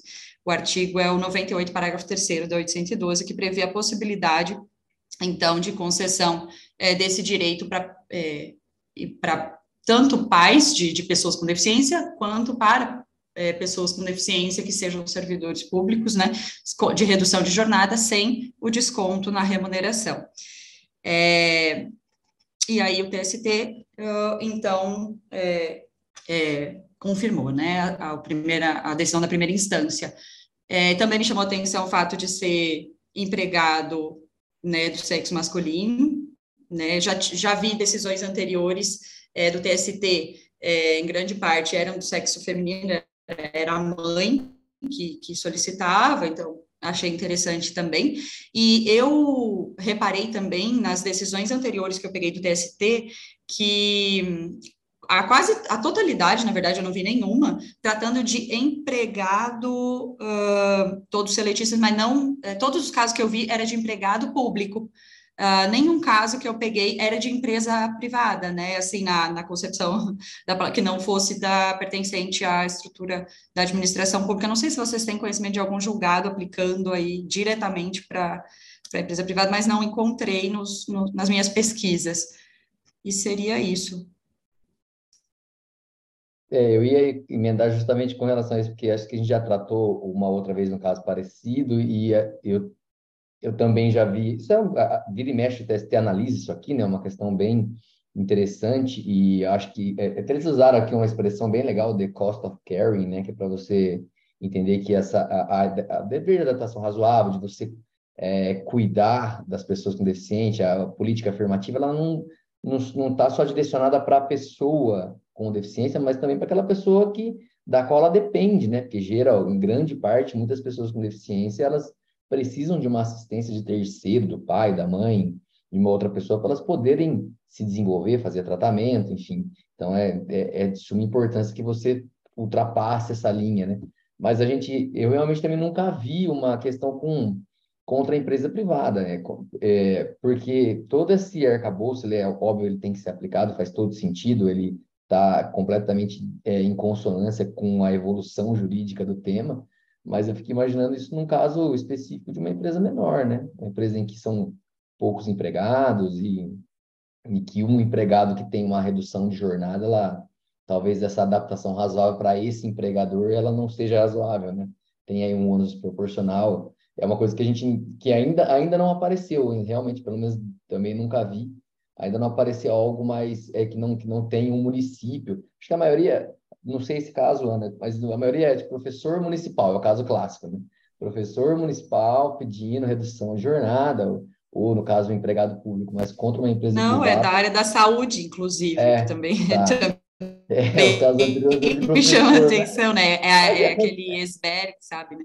Aham, É, contra, um- contra um, um- um ente público, não realmente faz todo sentido aplicar, até pela, por dialogar com a questão do servidor, mas não só por isso. Acho que a ideia de você aplicar a, a, a lei do servidor, ela não é o ponto central aqui, ela só é uma aplicação analógica para você ter uma, um parâmetro de entender que isso já é aplicado para outros casos específicos. O, a base normativa, ela é a, a adaptação razoável, a proteção da criança, da criança com deficiência, tem aqui uma sobreposição de, de, de proteções aqui para aplicar, mas é, era só mesmo que a questão do, da empresa privada, a gente vai ficar, vai ter que analisar, se for uma empresa grande, uma multinacional, uma empresa com vários empregados, eu imagino que o, a, o raciocínio é o mesmo, a aplicação do raciocínio é o mesmo, mas a, a ficaria para o caso de uma empresa mesmo mais, é, empresa menor que, que ficasse, né, se discutisse essa questão de como ficaria a, a organização da empresa na, ante a saída desse empregado, a redução da jornada, enfim.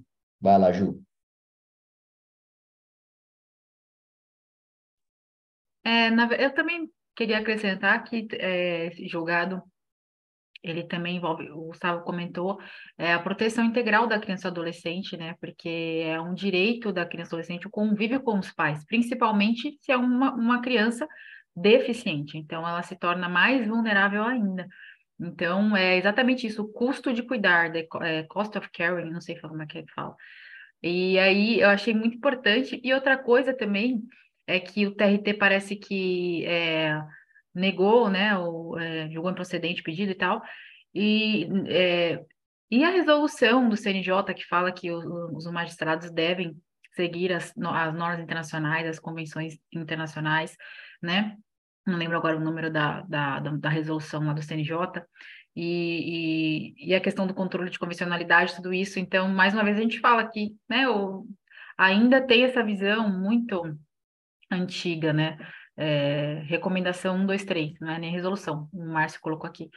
E outra coisa que eu lembro também é aquela convenção da OIT, se não me engano é 156, que não foi ratificada pelo Brasil, que fala de trabalhadores com encargos de família, né? Inclusive, essa questão caiu na outra prova da magistratura, lá no, no primeiro nacional teve uma questão que era uma mulher que tinha, já dando spoiler de novo, mas essa prova foi a passada, então não tem problema, que era uma mulher que tinha um filho com deficiência, se não me engano, algo assim, acho que era um caso bem parecido, se não me engano.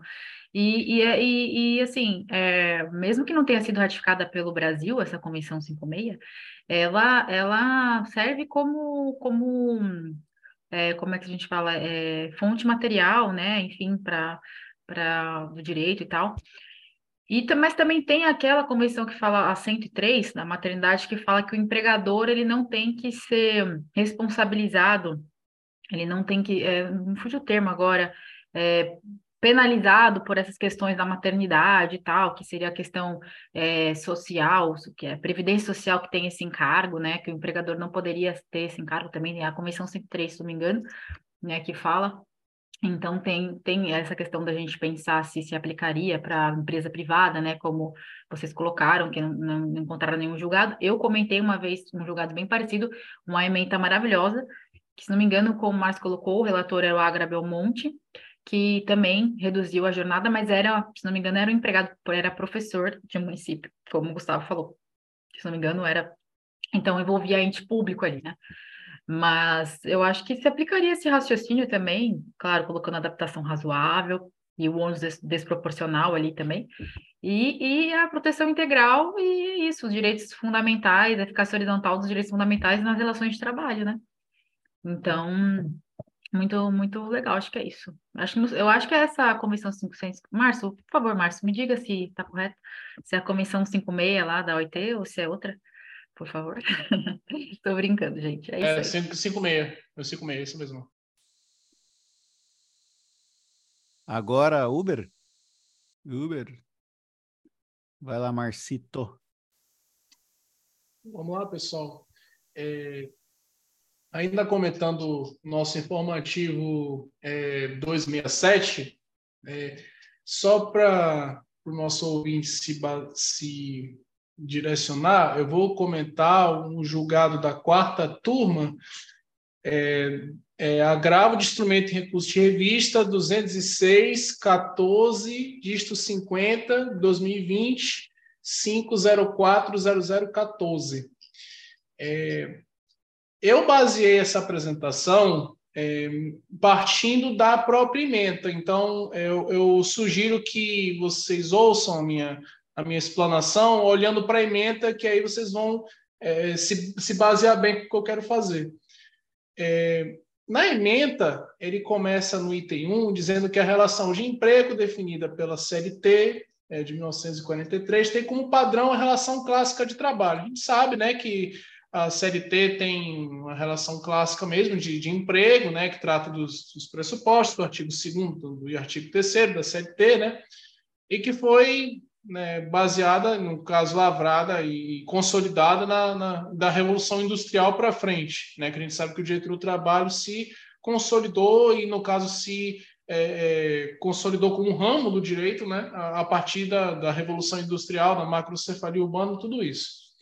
É, e as novas formas de trabalho, que aí o, o ministro Alexandre Luiz Ramos trata do, já, já no caso, dizendo que o, o, as novas formas de trabalho não podem, é, é, é não podem sejar a aplicação né, do padrão de relação de trabalho, ou seja, é, para o ministro é, Alexandre Luiz Ramos, a Uber, no caso, a, a, a, economia de bico, a economia de compartilhamento, as novas formas, né, indústria 4.0, indústria 5.0, seria, seria incompatível, né, indústria 4.0 seria incompatível com as formas antigas né, de, é, de relação de trabalho, que aí seria incompatível, inclusive, com as disposições protetivas, né, é, do, do da, não só da CLT, mas também da Constituição, enfim, seria, no caso, uma, um, uma disposição sui generis, uma forma de trabalho sui generis que não se aplicaria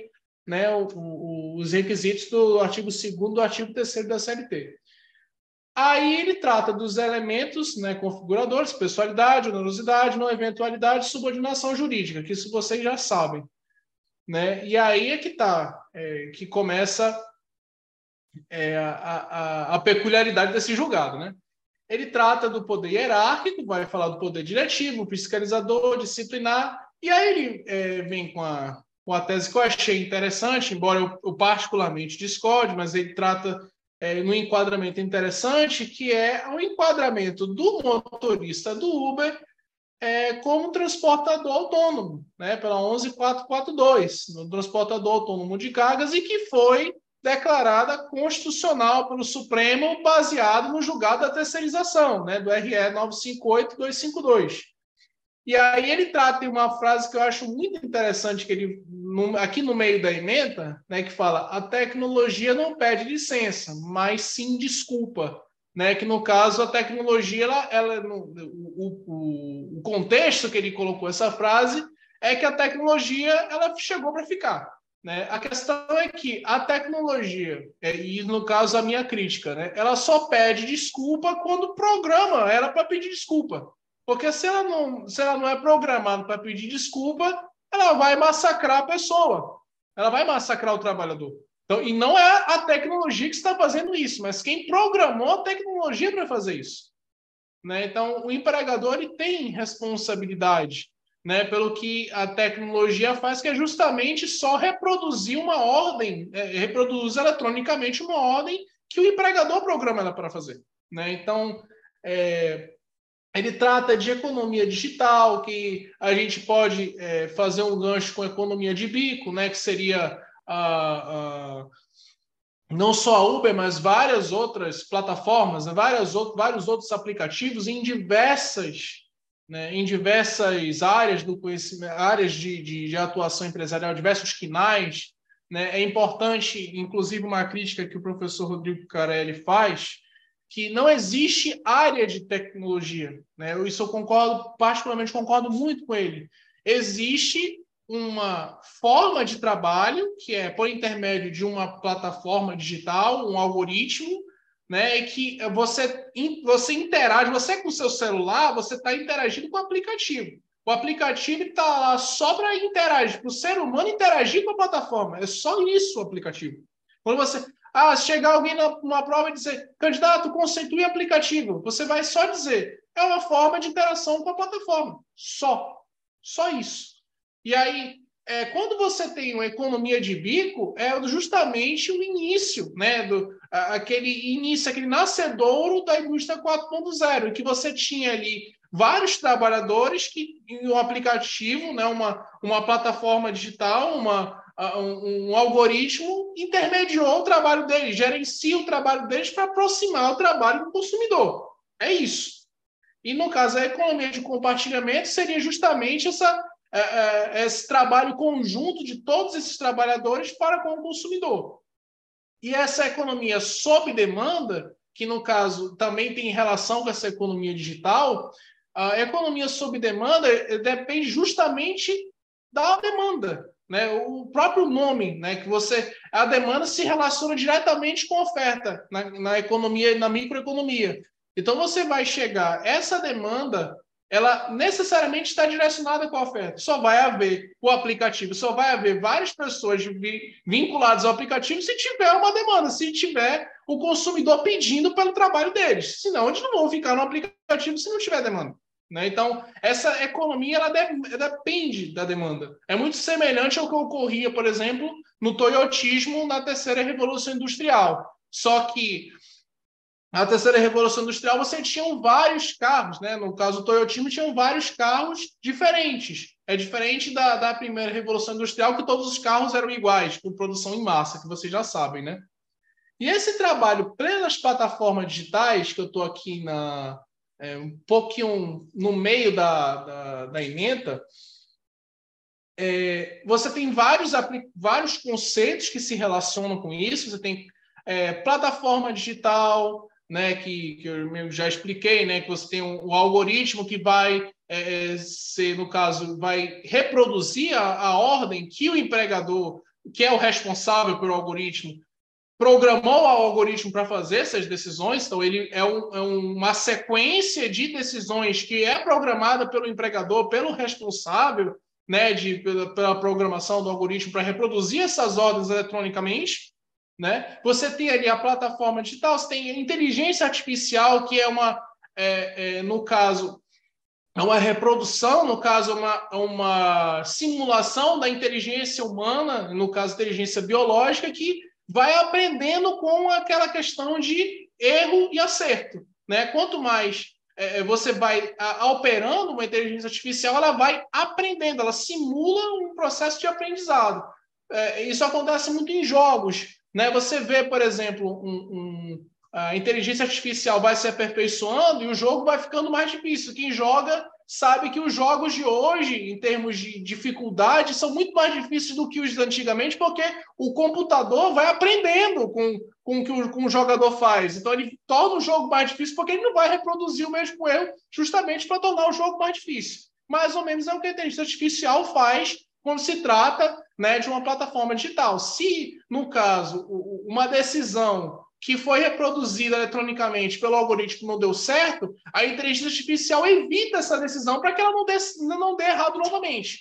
Isso aconte, aconteceu, por exemplo, em vários desligamentos unilaterais que a Uber fez e que gerou várias demandas judiciais e que gera até hoje, várias demandas judiciais em função de desligamentos discriminatórios, né? atribuição equivocada de, é, de corridas, por exemplo, só para de determinados motoristas, em função, por exemplo, de origem racial, né? de discriminação contra a origem. Então, várias vezes isso aconteceu não só com Uber, mas com diversas plataformas diferentes.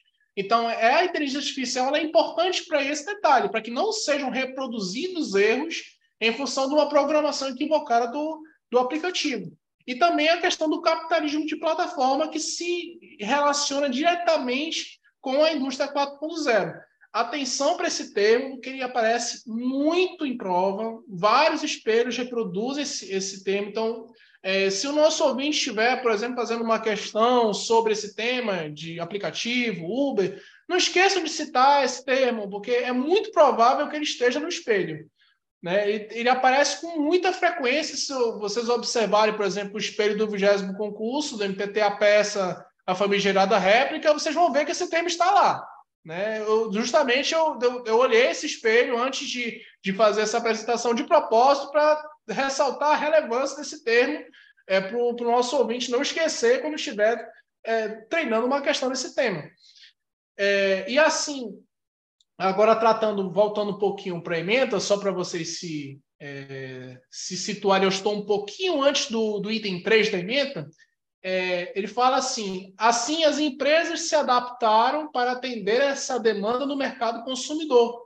É, o próprio, é, a própria emenda do, do, do julgamento né, do, da quarta turma, é, ela trata que as empresas se adaptaram para atender essa demanda no mercado consumidor. Então, isso vai ao encontro da, do, do, posicionamento do professor Rodrigo Carelli de que não existe né, um ramo autônomo de tecnologia, não existe um KNAI, uma empresa de tecnologia. Tanto que várias empresas de ramos diferentes possuem aplicativo. Bancos, né, Uber, é, 99, várias empresas de ramos diferentes, transporte, banco, restaurantes, iFood, são várias empresas diferentes, de ramos diferentes, e que têm um aplicativo, que são possuem a atividade delas intermediada por um aplicativo. Né? Então, não existe esse ramo autônomo de tecnologia. Mesmo com esse julgado do, da quarta turma, que a, a, não declarou o vínculo de emprego, tá? é, é contrário ao que o professor Rodrigo Carelli é, é, defende, mas ainda assim você observa que, mesmo assim, nesse julgamento de, de posicionamento respeitável contrário, é, ainda assim, é, é, esse trecho do, do, da emenda vai ao encontro do que é, o professor Rodrigo Carelli defende. E aí ele trata do. agora, já no item 3, já finalizando o, a análise do julgado, né, ele trata de o, o trabalho pela plataforma tecnológica mas não para ela. Mas a plataforma tecnológica é programada pelo empregador. É claro que ela intermedia né, o trabalho dos, dos motoristas, no caso da Uber, né? mas ainda assim a plataforma, quem programa a plataforma é o empregador. Então, é, é, é existe uma relação simbiótica entre a plataforma e o empregador. Né? Porque ele que programou e ela reproduz as ordens que o empregador programou para fazer. Então, é, a subordinação algorítmica, que também é um termo muito comum que vocês têm que citar se tiver nesse tema, é justamente pela essa questão de que o algoritmo reproduz as ordens do empregador. Então, ainda assim, é, existe uma relação de direção, de ordem, de hierarquia que o, o aplicativo vai reproduzir. E aí, na, ainda no item 3, ele trata de é, pode dispor livremente e quando se disponibilizará. É, esse, esse ponto é, é, o tema, acho que, de maior controvérsia, uma das maiores controvérsias sobre esse tema é, de Uber, porque ah, vários dos que defendem, de forma respeitável, claro, é, a autonomia do trabalho do, do, é, do, do, motorista da, de aplicativos dizem que eles são autônomos, porque eles escolhem é, o trabalho, né, o, o, o, momento que eles vão trabalhar, o horário de trabalho, a jornada, os dias da semana que eles trabalham.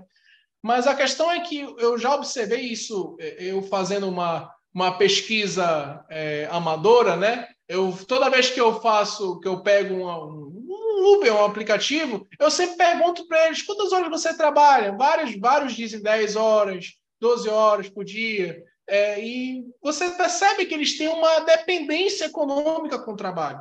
Né? Eles não, não têm assim um grau de escolha, porque quando você tem uma, um, uma violação, né, uma vulneração do, do patamar mínimo civilizatório, do mínimo existencial, você tolhe a pessoa da dignidade humana. Né? E quando você tolhe essa pessoa da dignidade humana, isso repercute diretamente no direito de escolha. Ele não vai escolher passar fome. Ninguém escolhe passar fome. Essa pessoa está passando fome porque ela está em necessidade. Ela não está ali, ah, eu vou escolher trabalhar menos quando eu estou passando necessidade, eu preciso do trabalho para me sustentar. Então, não, essa pessoa necessariamente não tem essa liberdade de escolha, ela está ali porque ela tem que fazer. Né? Então, é, é, essa questão também né, do transporte para usuários, clientes, é, isso também também está no acórdão, né? que uh, ela vai disponibilizar o serviço de transporte para usuários clientes, também vai ao encontro de que não existe. Né? Eu estou ressaltando de forma repetitiva esse ponto, só para demonstrar que esse argumento é, de que é, seria uma, um ramo autônomo de tecnologia, né, esse ramo não existe. Então, vários, vários trechos do acordo vai ao encontro de que existe um ramo de transporte que tem um aplicativo, que no caso, no caso concreto é da Uber. Né?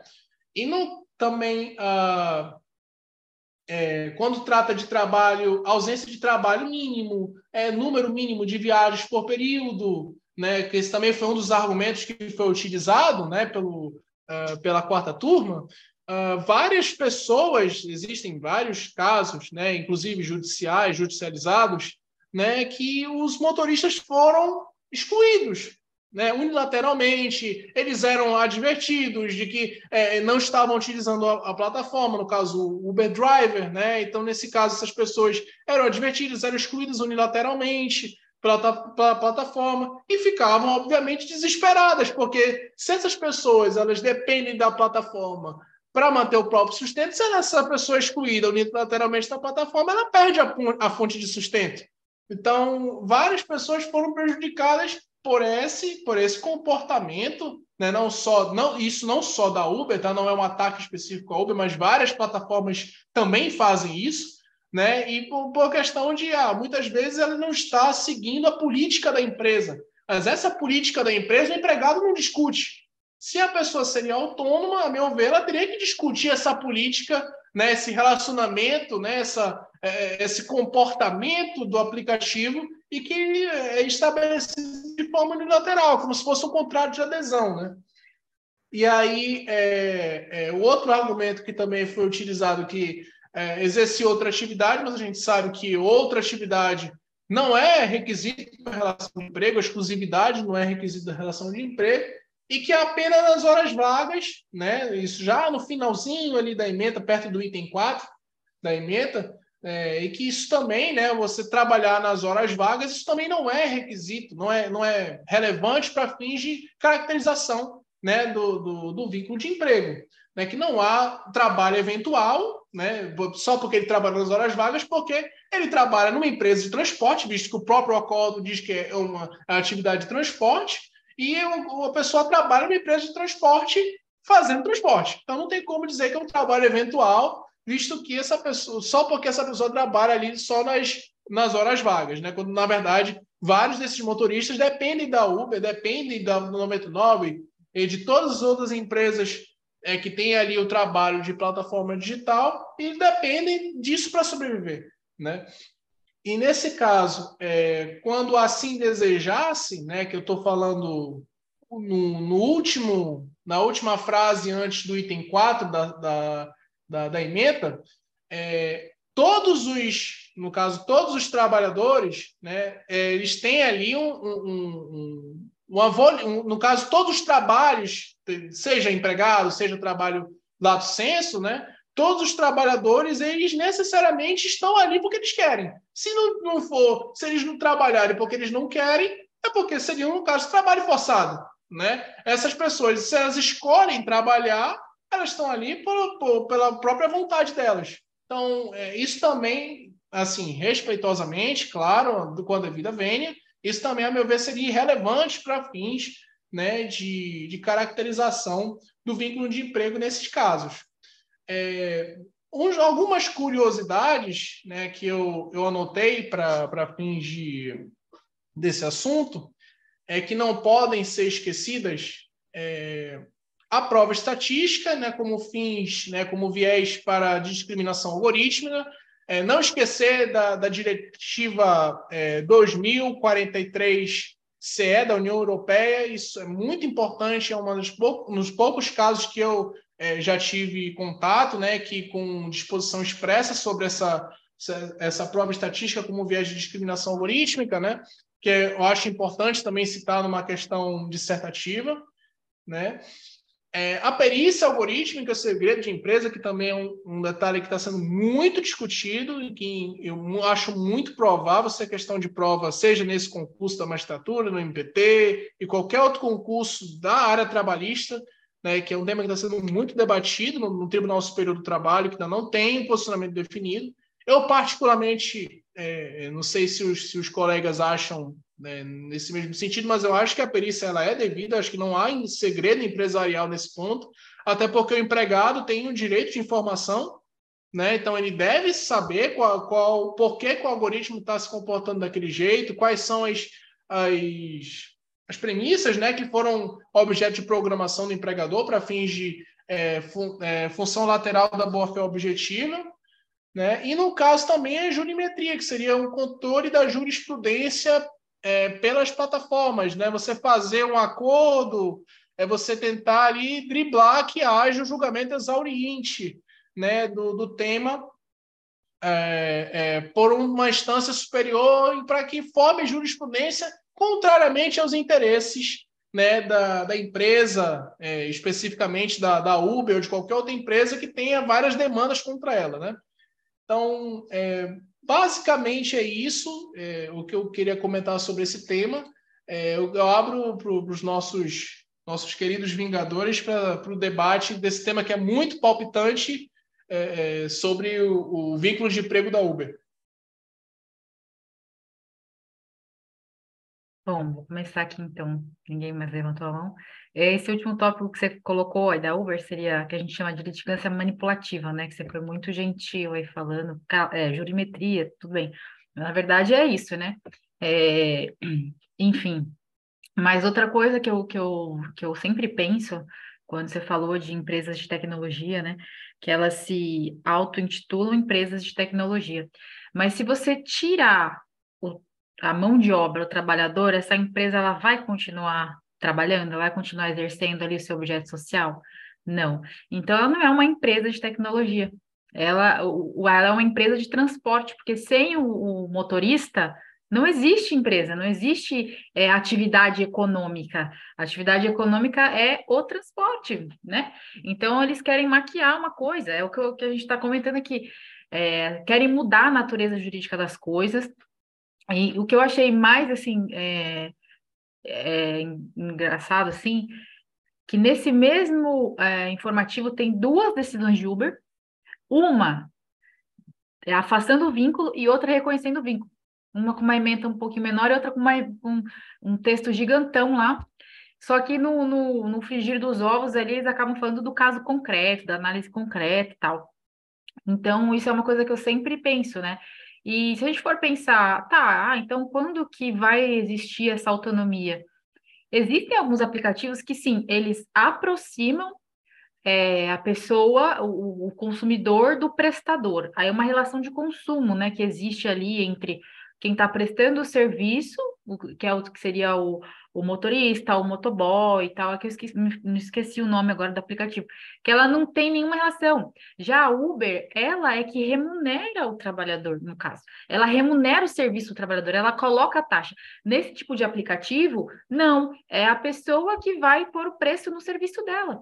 Então, quando o trabalhador ele não detém a, a, os meios ali do, do da, do negócio ali, os meios do negócio, enfim, não é o detentor do, do seu negócio, agora me fugiu a palavra, tem um termo lá que a gente usa para isso, então não tem como dizer que ele é autônomo, se ele não, não assume os riscos do negócio dele, né? Então ele está ali submetido a, a uma plataforma que é gerida por uma empresa e pronto, sabe? Eu acho que nesse caso, lógico, tem, tem, existe essa zona grise aí que o pessoal fala, de para-subordinação, a gente chegou até a falar um pouquinho no outro encontro sobre isso, mas eu acho que no caso do Uber, é, é, os requisitos da relação de emprego, elas estão ali previstas. É claro que é uma coisa que mais profundo, né? A gente falar só sobre isso é pouco. Mas eu acho que se a gente pensar nisso, que é o que o Carelli fala, e o, eu já ouvi também o ministro Brandão falando sobre isso. Se você tira o trabalhador, se você tira a mão de obra, acaba a empresa. Então é fácil saber se é uma empresa de tecnologia ou não, porque se você tirou ali o trabalhador, acabou. Então fecha, né? É, então, não tem como sustentar esse argumento de que é uma empresa de tecnologia e está só ali fazendo essa intermediação né, entre a, a, o consumidor ali, que quer o produto, que quer o serviço, no caso, um de transporte, ou serviço de entrega de comida. Também tem aquelas outras empresas, né, Rap e tal, que, que fazem a entrega de comida, essas coisas.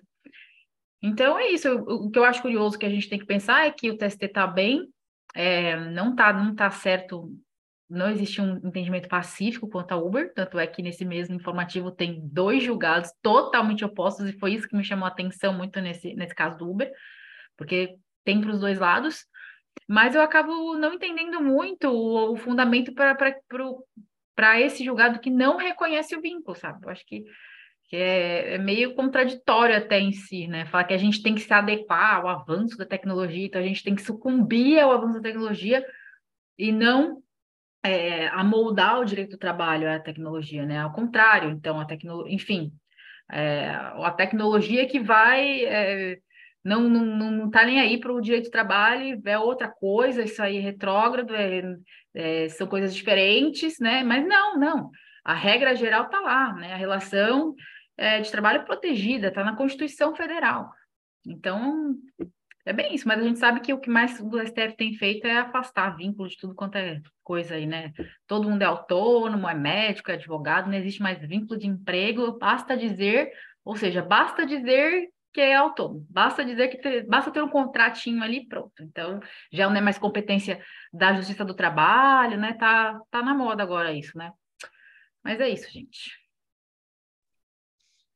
É, é, Ju, a gente tem notado também realmente o esvaziamento né, da competência da justiça do trabalho nas últimas decisões, aí, exceto uma exceção ou outra, mas é verdade. É, o que eu fiquei pensando aqui, que eu sempre bato nessa tecla quando se fala da questão de Uber, para além da questão individual ali de análise específica empregador-empregado, que eu concordo com tudo que foi dito e, portanto, entendo que se, realmente não é tão casuístico assim quando, quanto dizem, e, e, e, a, gente, a gente observa que o TST também tem seguido essa linha do casuísmo, porque tem decisões para todos os lados, inclusive no mesmo informativo, como a Ju bem colocou, mas eu sempre pondero e penso também no aspecto social, é, é, da desproteção desses trabalhadores em relação a qualquer ocasião, o risco a que eles estão expostos é, e também é, o ônus a que eles estão expostos, né, na medida que o instrumento de trabalho, enfim, né, to, todo, toda a parte ruim ficou, ficou com eles, mas também o risco social no sentido assim, é, um imenso número de trabalhadores que estão deixando de contribuir para a previdência social, né? Então, amanhã, o que será da sociedade? Quem vai pagar esse preço? Não há dúvida que iremos pagar esse preço no futuro, né? Então, é uma preocupação que, que não sei se, é, se tem sido levado em conta, assim, mas é um fator bem preocupante quando a gente retira uma boa parcela da população é, da, do regime geral que a gente vinha observando até então, que era tradicional e tal.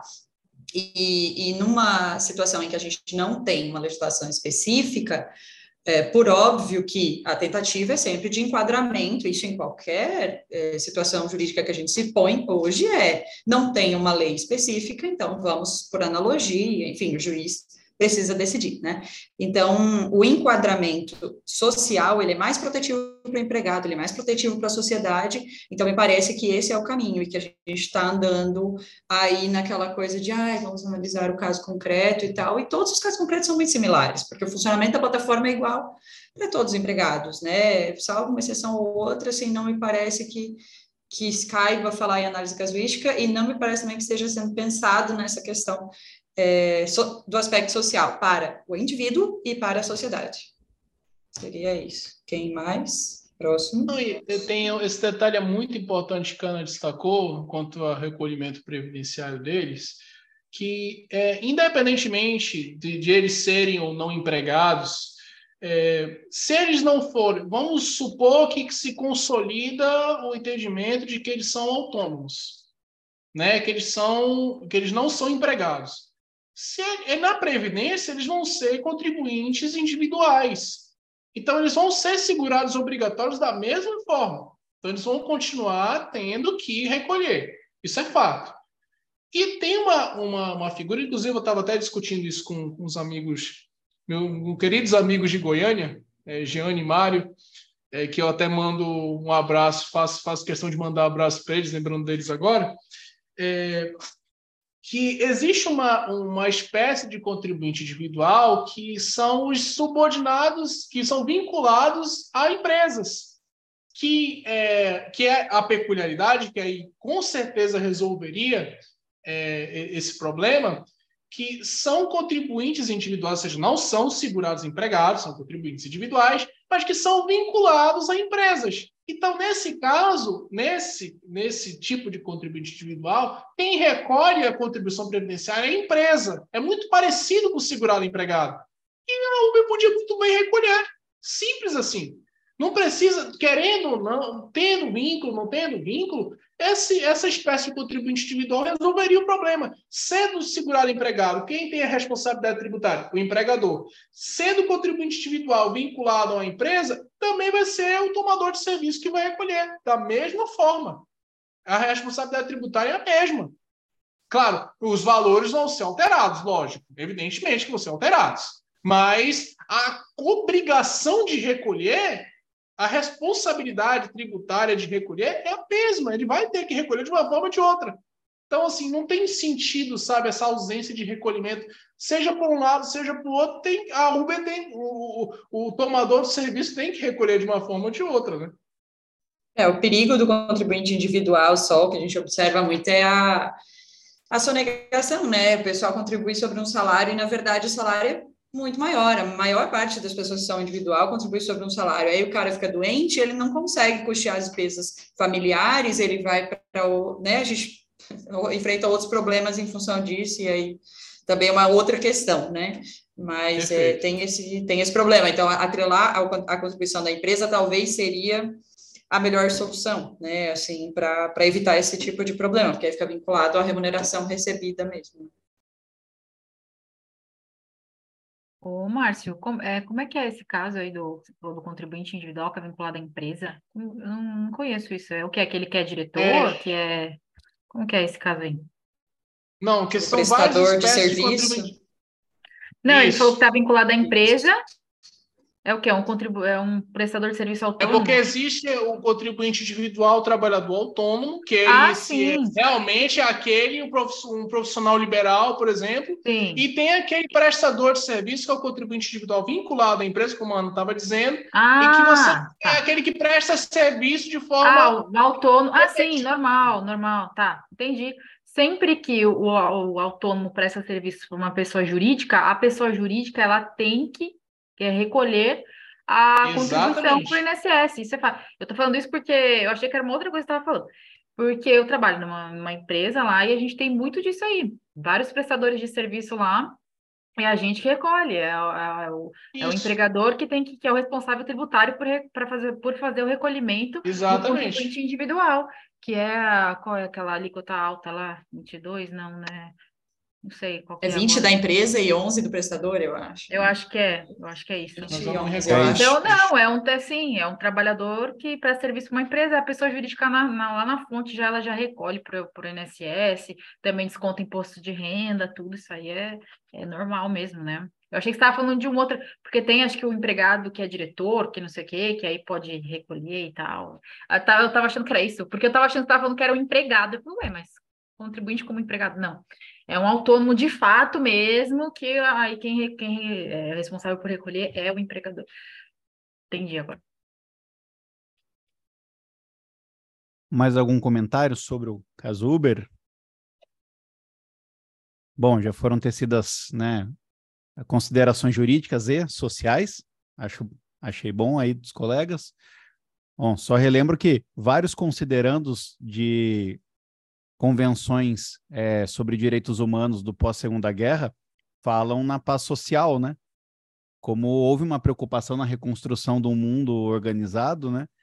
Para que se construísse essa paz social, porque sem ela haveria esse perigo de retornar ao que se acabara de viver.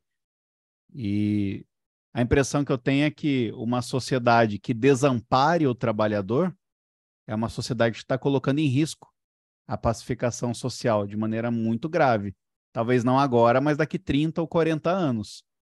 Então, a gente tem que ter essa visão também, né, do fluxo histórico, para a gente não voltar ao que achou que tinha superado. Eu acho preocupante mesmo como o professor Márcio Túlio falava, né? Antigamente se deu como resposta a subordinação para a pergunta: quem eu devo proteger? Então, ou a gente tem que aumentar o sentido da, do significado da subordinação, ou simplesmente mudar a pergunta. Mas o fato é, tem que se continuar a proteger essas pessoas, esses trabalhadores, que depende de alguém lucrando, né? Seja por meio da resposta subordinação ou de qualquer outra, né? Mas o fato é, se tem uma, uma camada da sociedade não protegida, a gente está arriscando muito o futuro. Inclusive, as forças conservadoras deveriam repensar isso, porque né, é, é um problema para o status quo, né? Também. Vai lá, Gustavo. Não, rapidinho, só para lembrar que a gente teve aquela lei lá dos entregadores, né? Que da época da Covid, que tentou, esboçou trazer algum tipo de proteção ali, mas ela já perdeu a vigência, porque ela estava vinculada com o estado de, de calamidade, né? Ali foi uma tentativa do legislador, não reconhecendo vínculo de emprego, mas pelo menos de trazer alguma proteção mínima, principalmente questões ambientais para os entregadores, para os entregadores de, de comida e food, né? Dessas vinculados a aplicativos, que eu acho que pode ser um norte, como o Saulo acabou de falar, se a gente não tem aí, se a gente tem uma resistência da, principalmente da, dos órgãos de cúpula do judiciário em reconhecer a subordinação, a gente precisa, então, trabalhar em, por outras vias para que a gente traga alguma forma de, de regulamentação de proteção esses o mínimo, né? É, que não, é, ainda é, que não seja o, a, o vínculo de emprego e tudo que isso abarca, a gente tem que entender que é uma relação de trabalho que, de alguma forma, tem que haver algum tipo de regulamentação, porque é algo que a tendência é aumentar, né? A tendência é você encontrar cada vez mais. Hoje você já tem aplicativos que é, intermediam é, faxina, né? Tem vários aplicativos que você quer contratar uma faxina, você contrata por um aplicativo.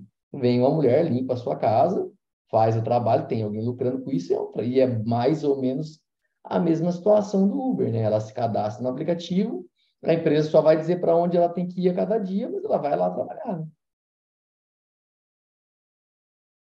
Né? É, só para situar o nosso ouvinte, é, eu, eu estava me referindo, né, quando estava debatendo com a Ana Paula, para o artigo 11, artigo 11, inciso 5, a linha G da Lei 8213, que o artigo 11 são segurados obrigatórios da Previdência Social as seguintes pessoas físicas. Aí inciso 5, contribuinte individual, e aí a linha G, quem presta serviço de natureza urbana ou rural em caráter eventual a uma ou mais empresas sem relação de emprego. Então, é claro que o Uber não seria caráter eventual, mas é o ponto que mais se aproxima né, do, de um enquadramento como contribuinte individual, né, do, no caso de uma das espécies de segurados para fins de vinculação obrigatória com a Previdência Social.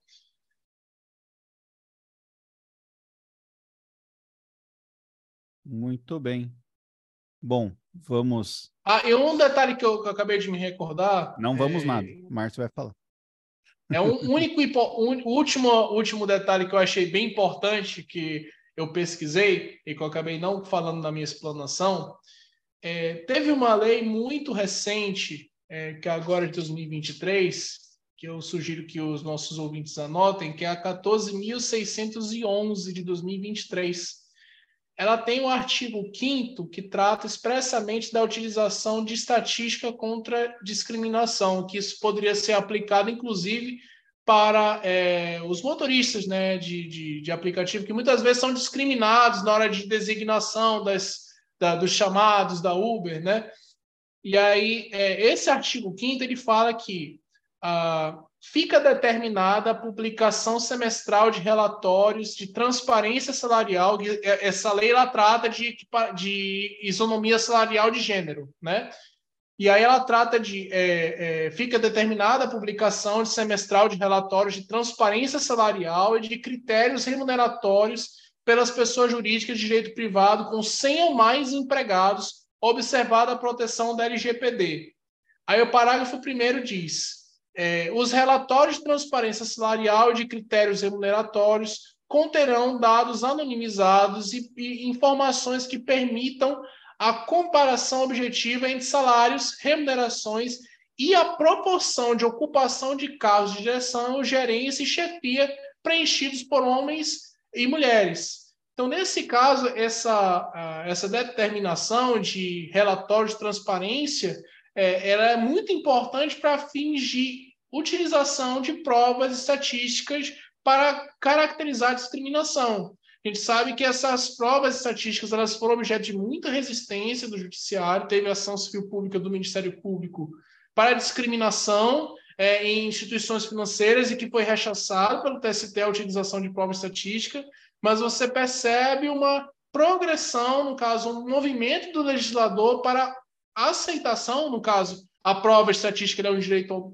ela está inserida né, no direito autônomo, a produção de prova do artigo 369, né, a cláusula de atipicidade das provas do artigo 369 do, do CPC, e que vai ao encontro do acesso à justiça. Né, que muitas vezes a gente sabe que a discriminação tem uma prova extremamente árdua. É muito difícil você provar especialmente assédio moral, assédio sexual, é muito difícil. Então, a prova estatística ela vai ao encontro do acesso à justiça e que pode ser também utilizado, por exemplo, para caracterizar, para consolidar, para emplacar né, uma discriminação algorítmica, né, para no caso de, de motorista de aplicativo. Maravilha. Pontuadíssimo, Márcio. Excelente para agregar aqui nos argumentos, né? Muito bom. Alguém mais? Alguém quer falar pela última vez aí antes de encerrar? Não, não, não. Então, muito obrigado para você, nosso ouvinte, que ficou aí até o final, ou para você que foi parando e foi voltando, não tem problema. Desde que você siga aí o nosso canal no Spotify, né? Siga para aumentar o nosso número de ouvintes e para a difusão, a propaganda aí pelo próprio Spotify ser maior. Lembrando que nós somos um conteúdo lá cadastrado como é, pedagógico, então é amplamente gratuito, não levamos um centavinho nessa. A única recompensa é a moral de estar aqui com vocês mesmo, tá? E compartilhe com os amigos. Falado isso, muito obrigado e a gente se vê no próximo episódio. Valeu!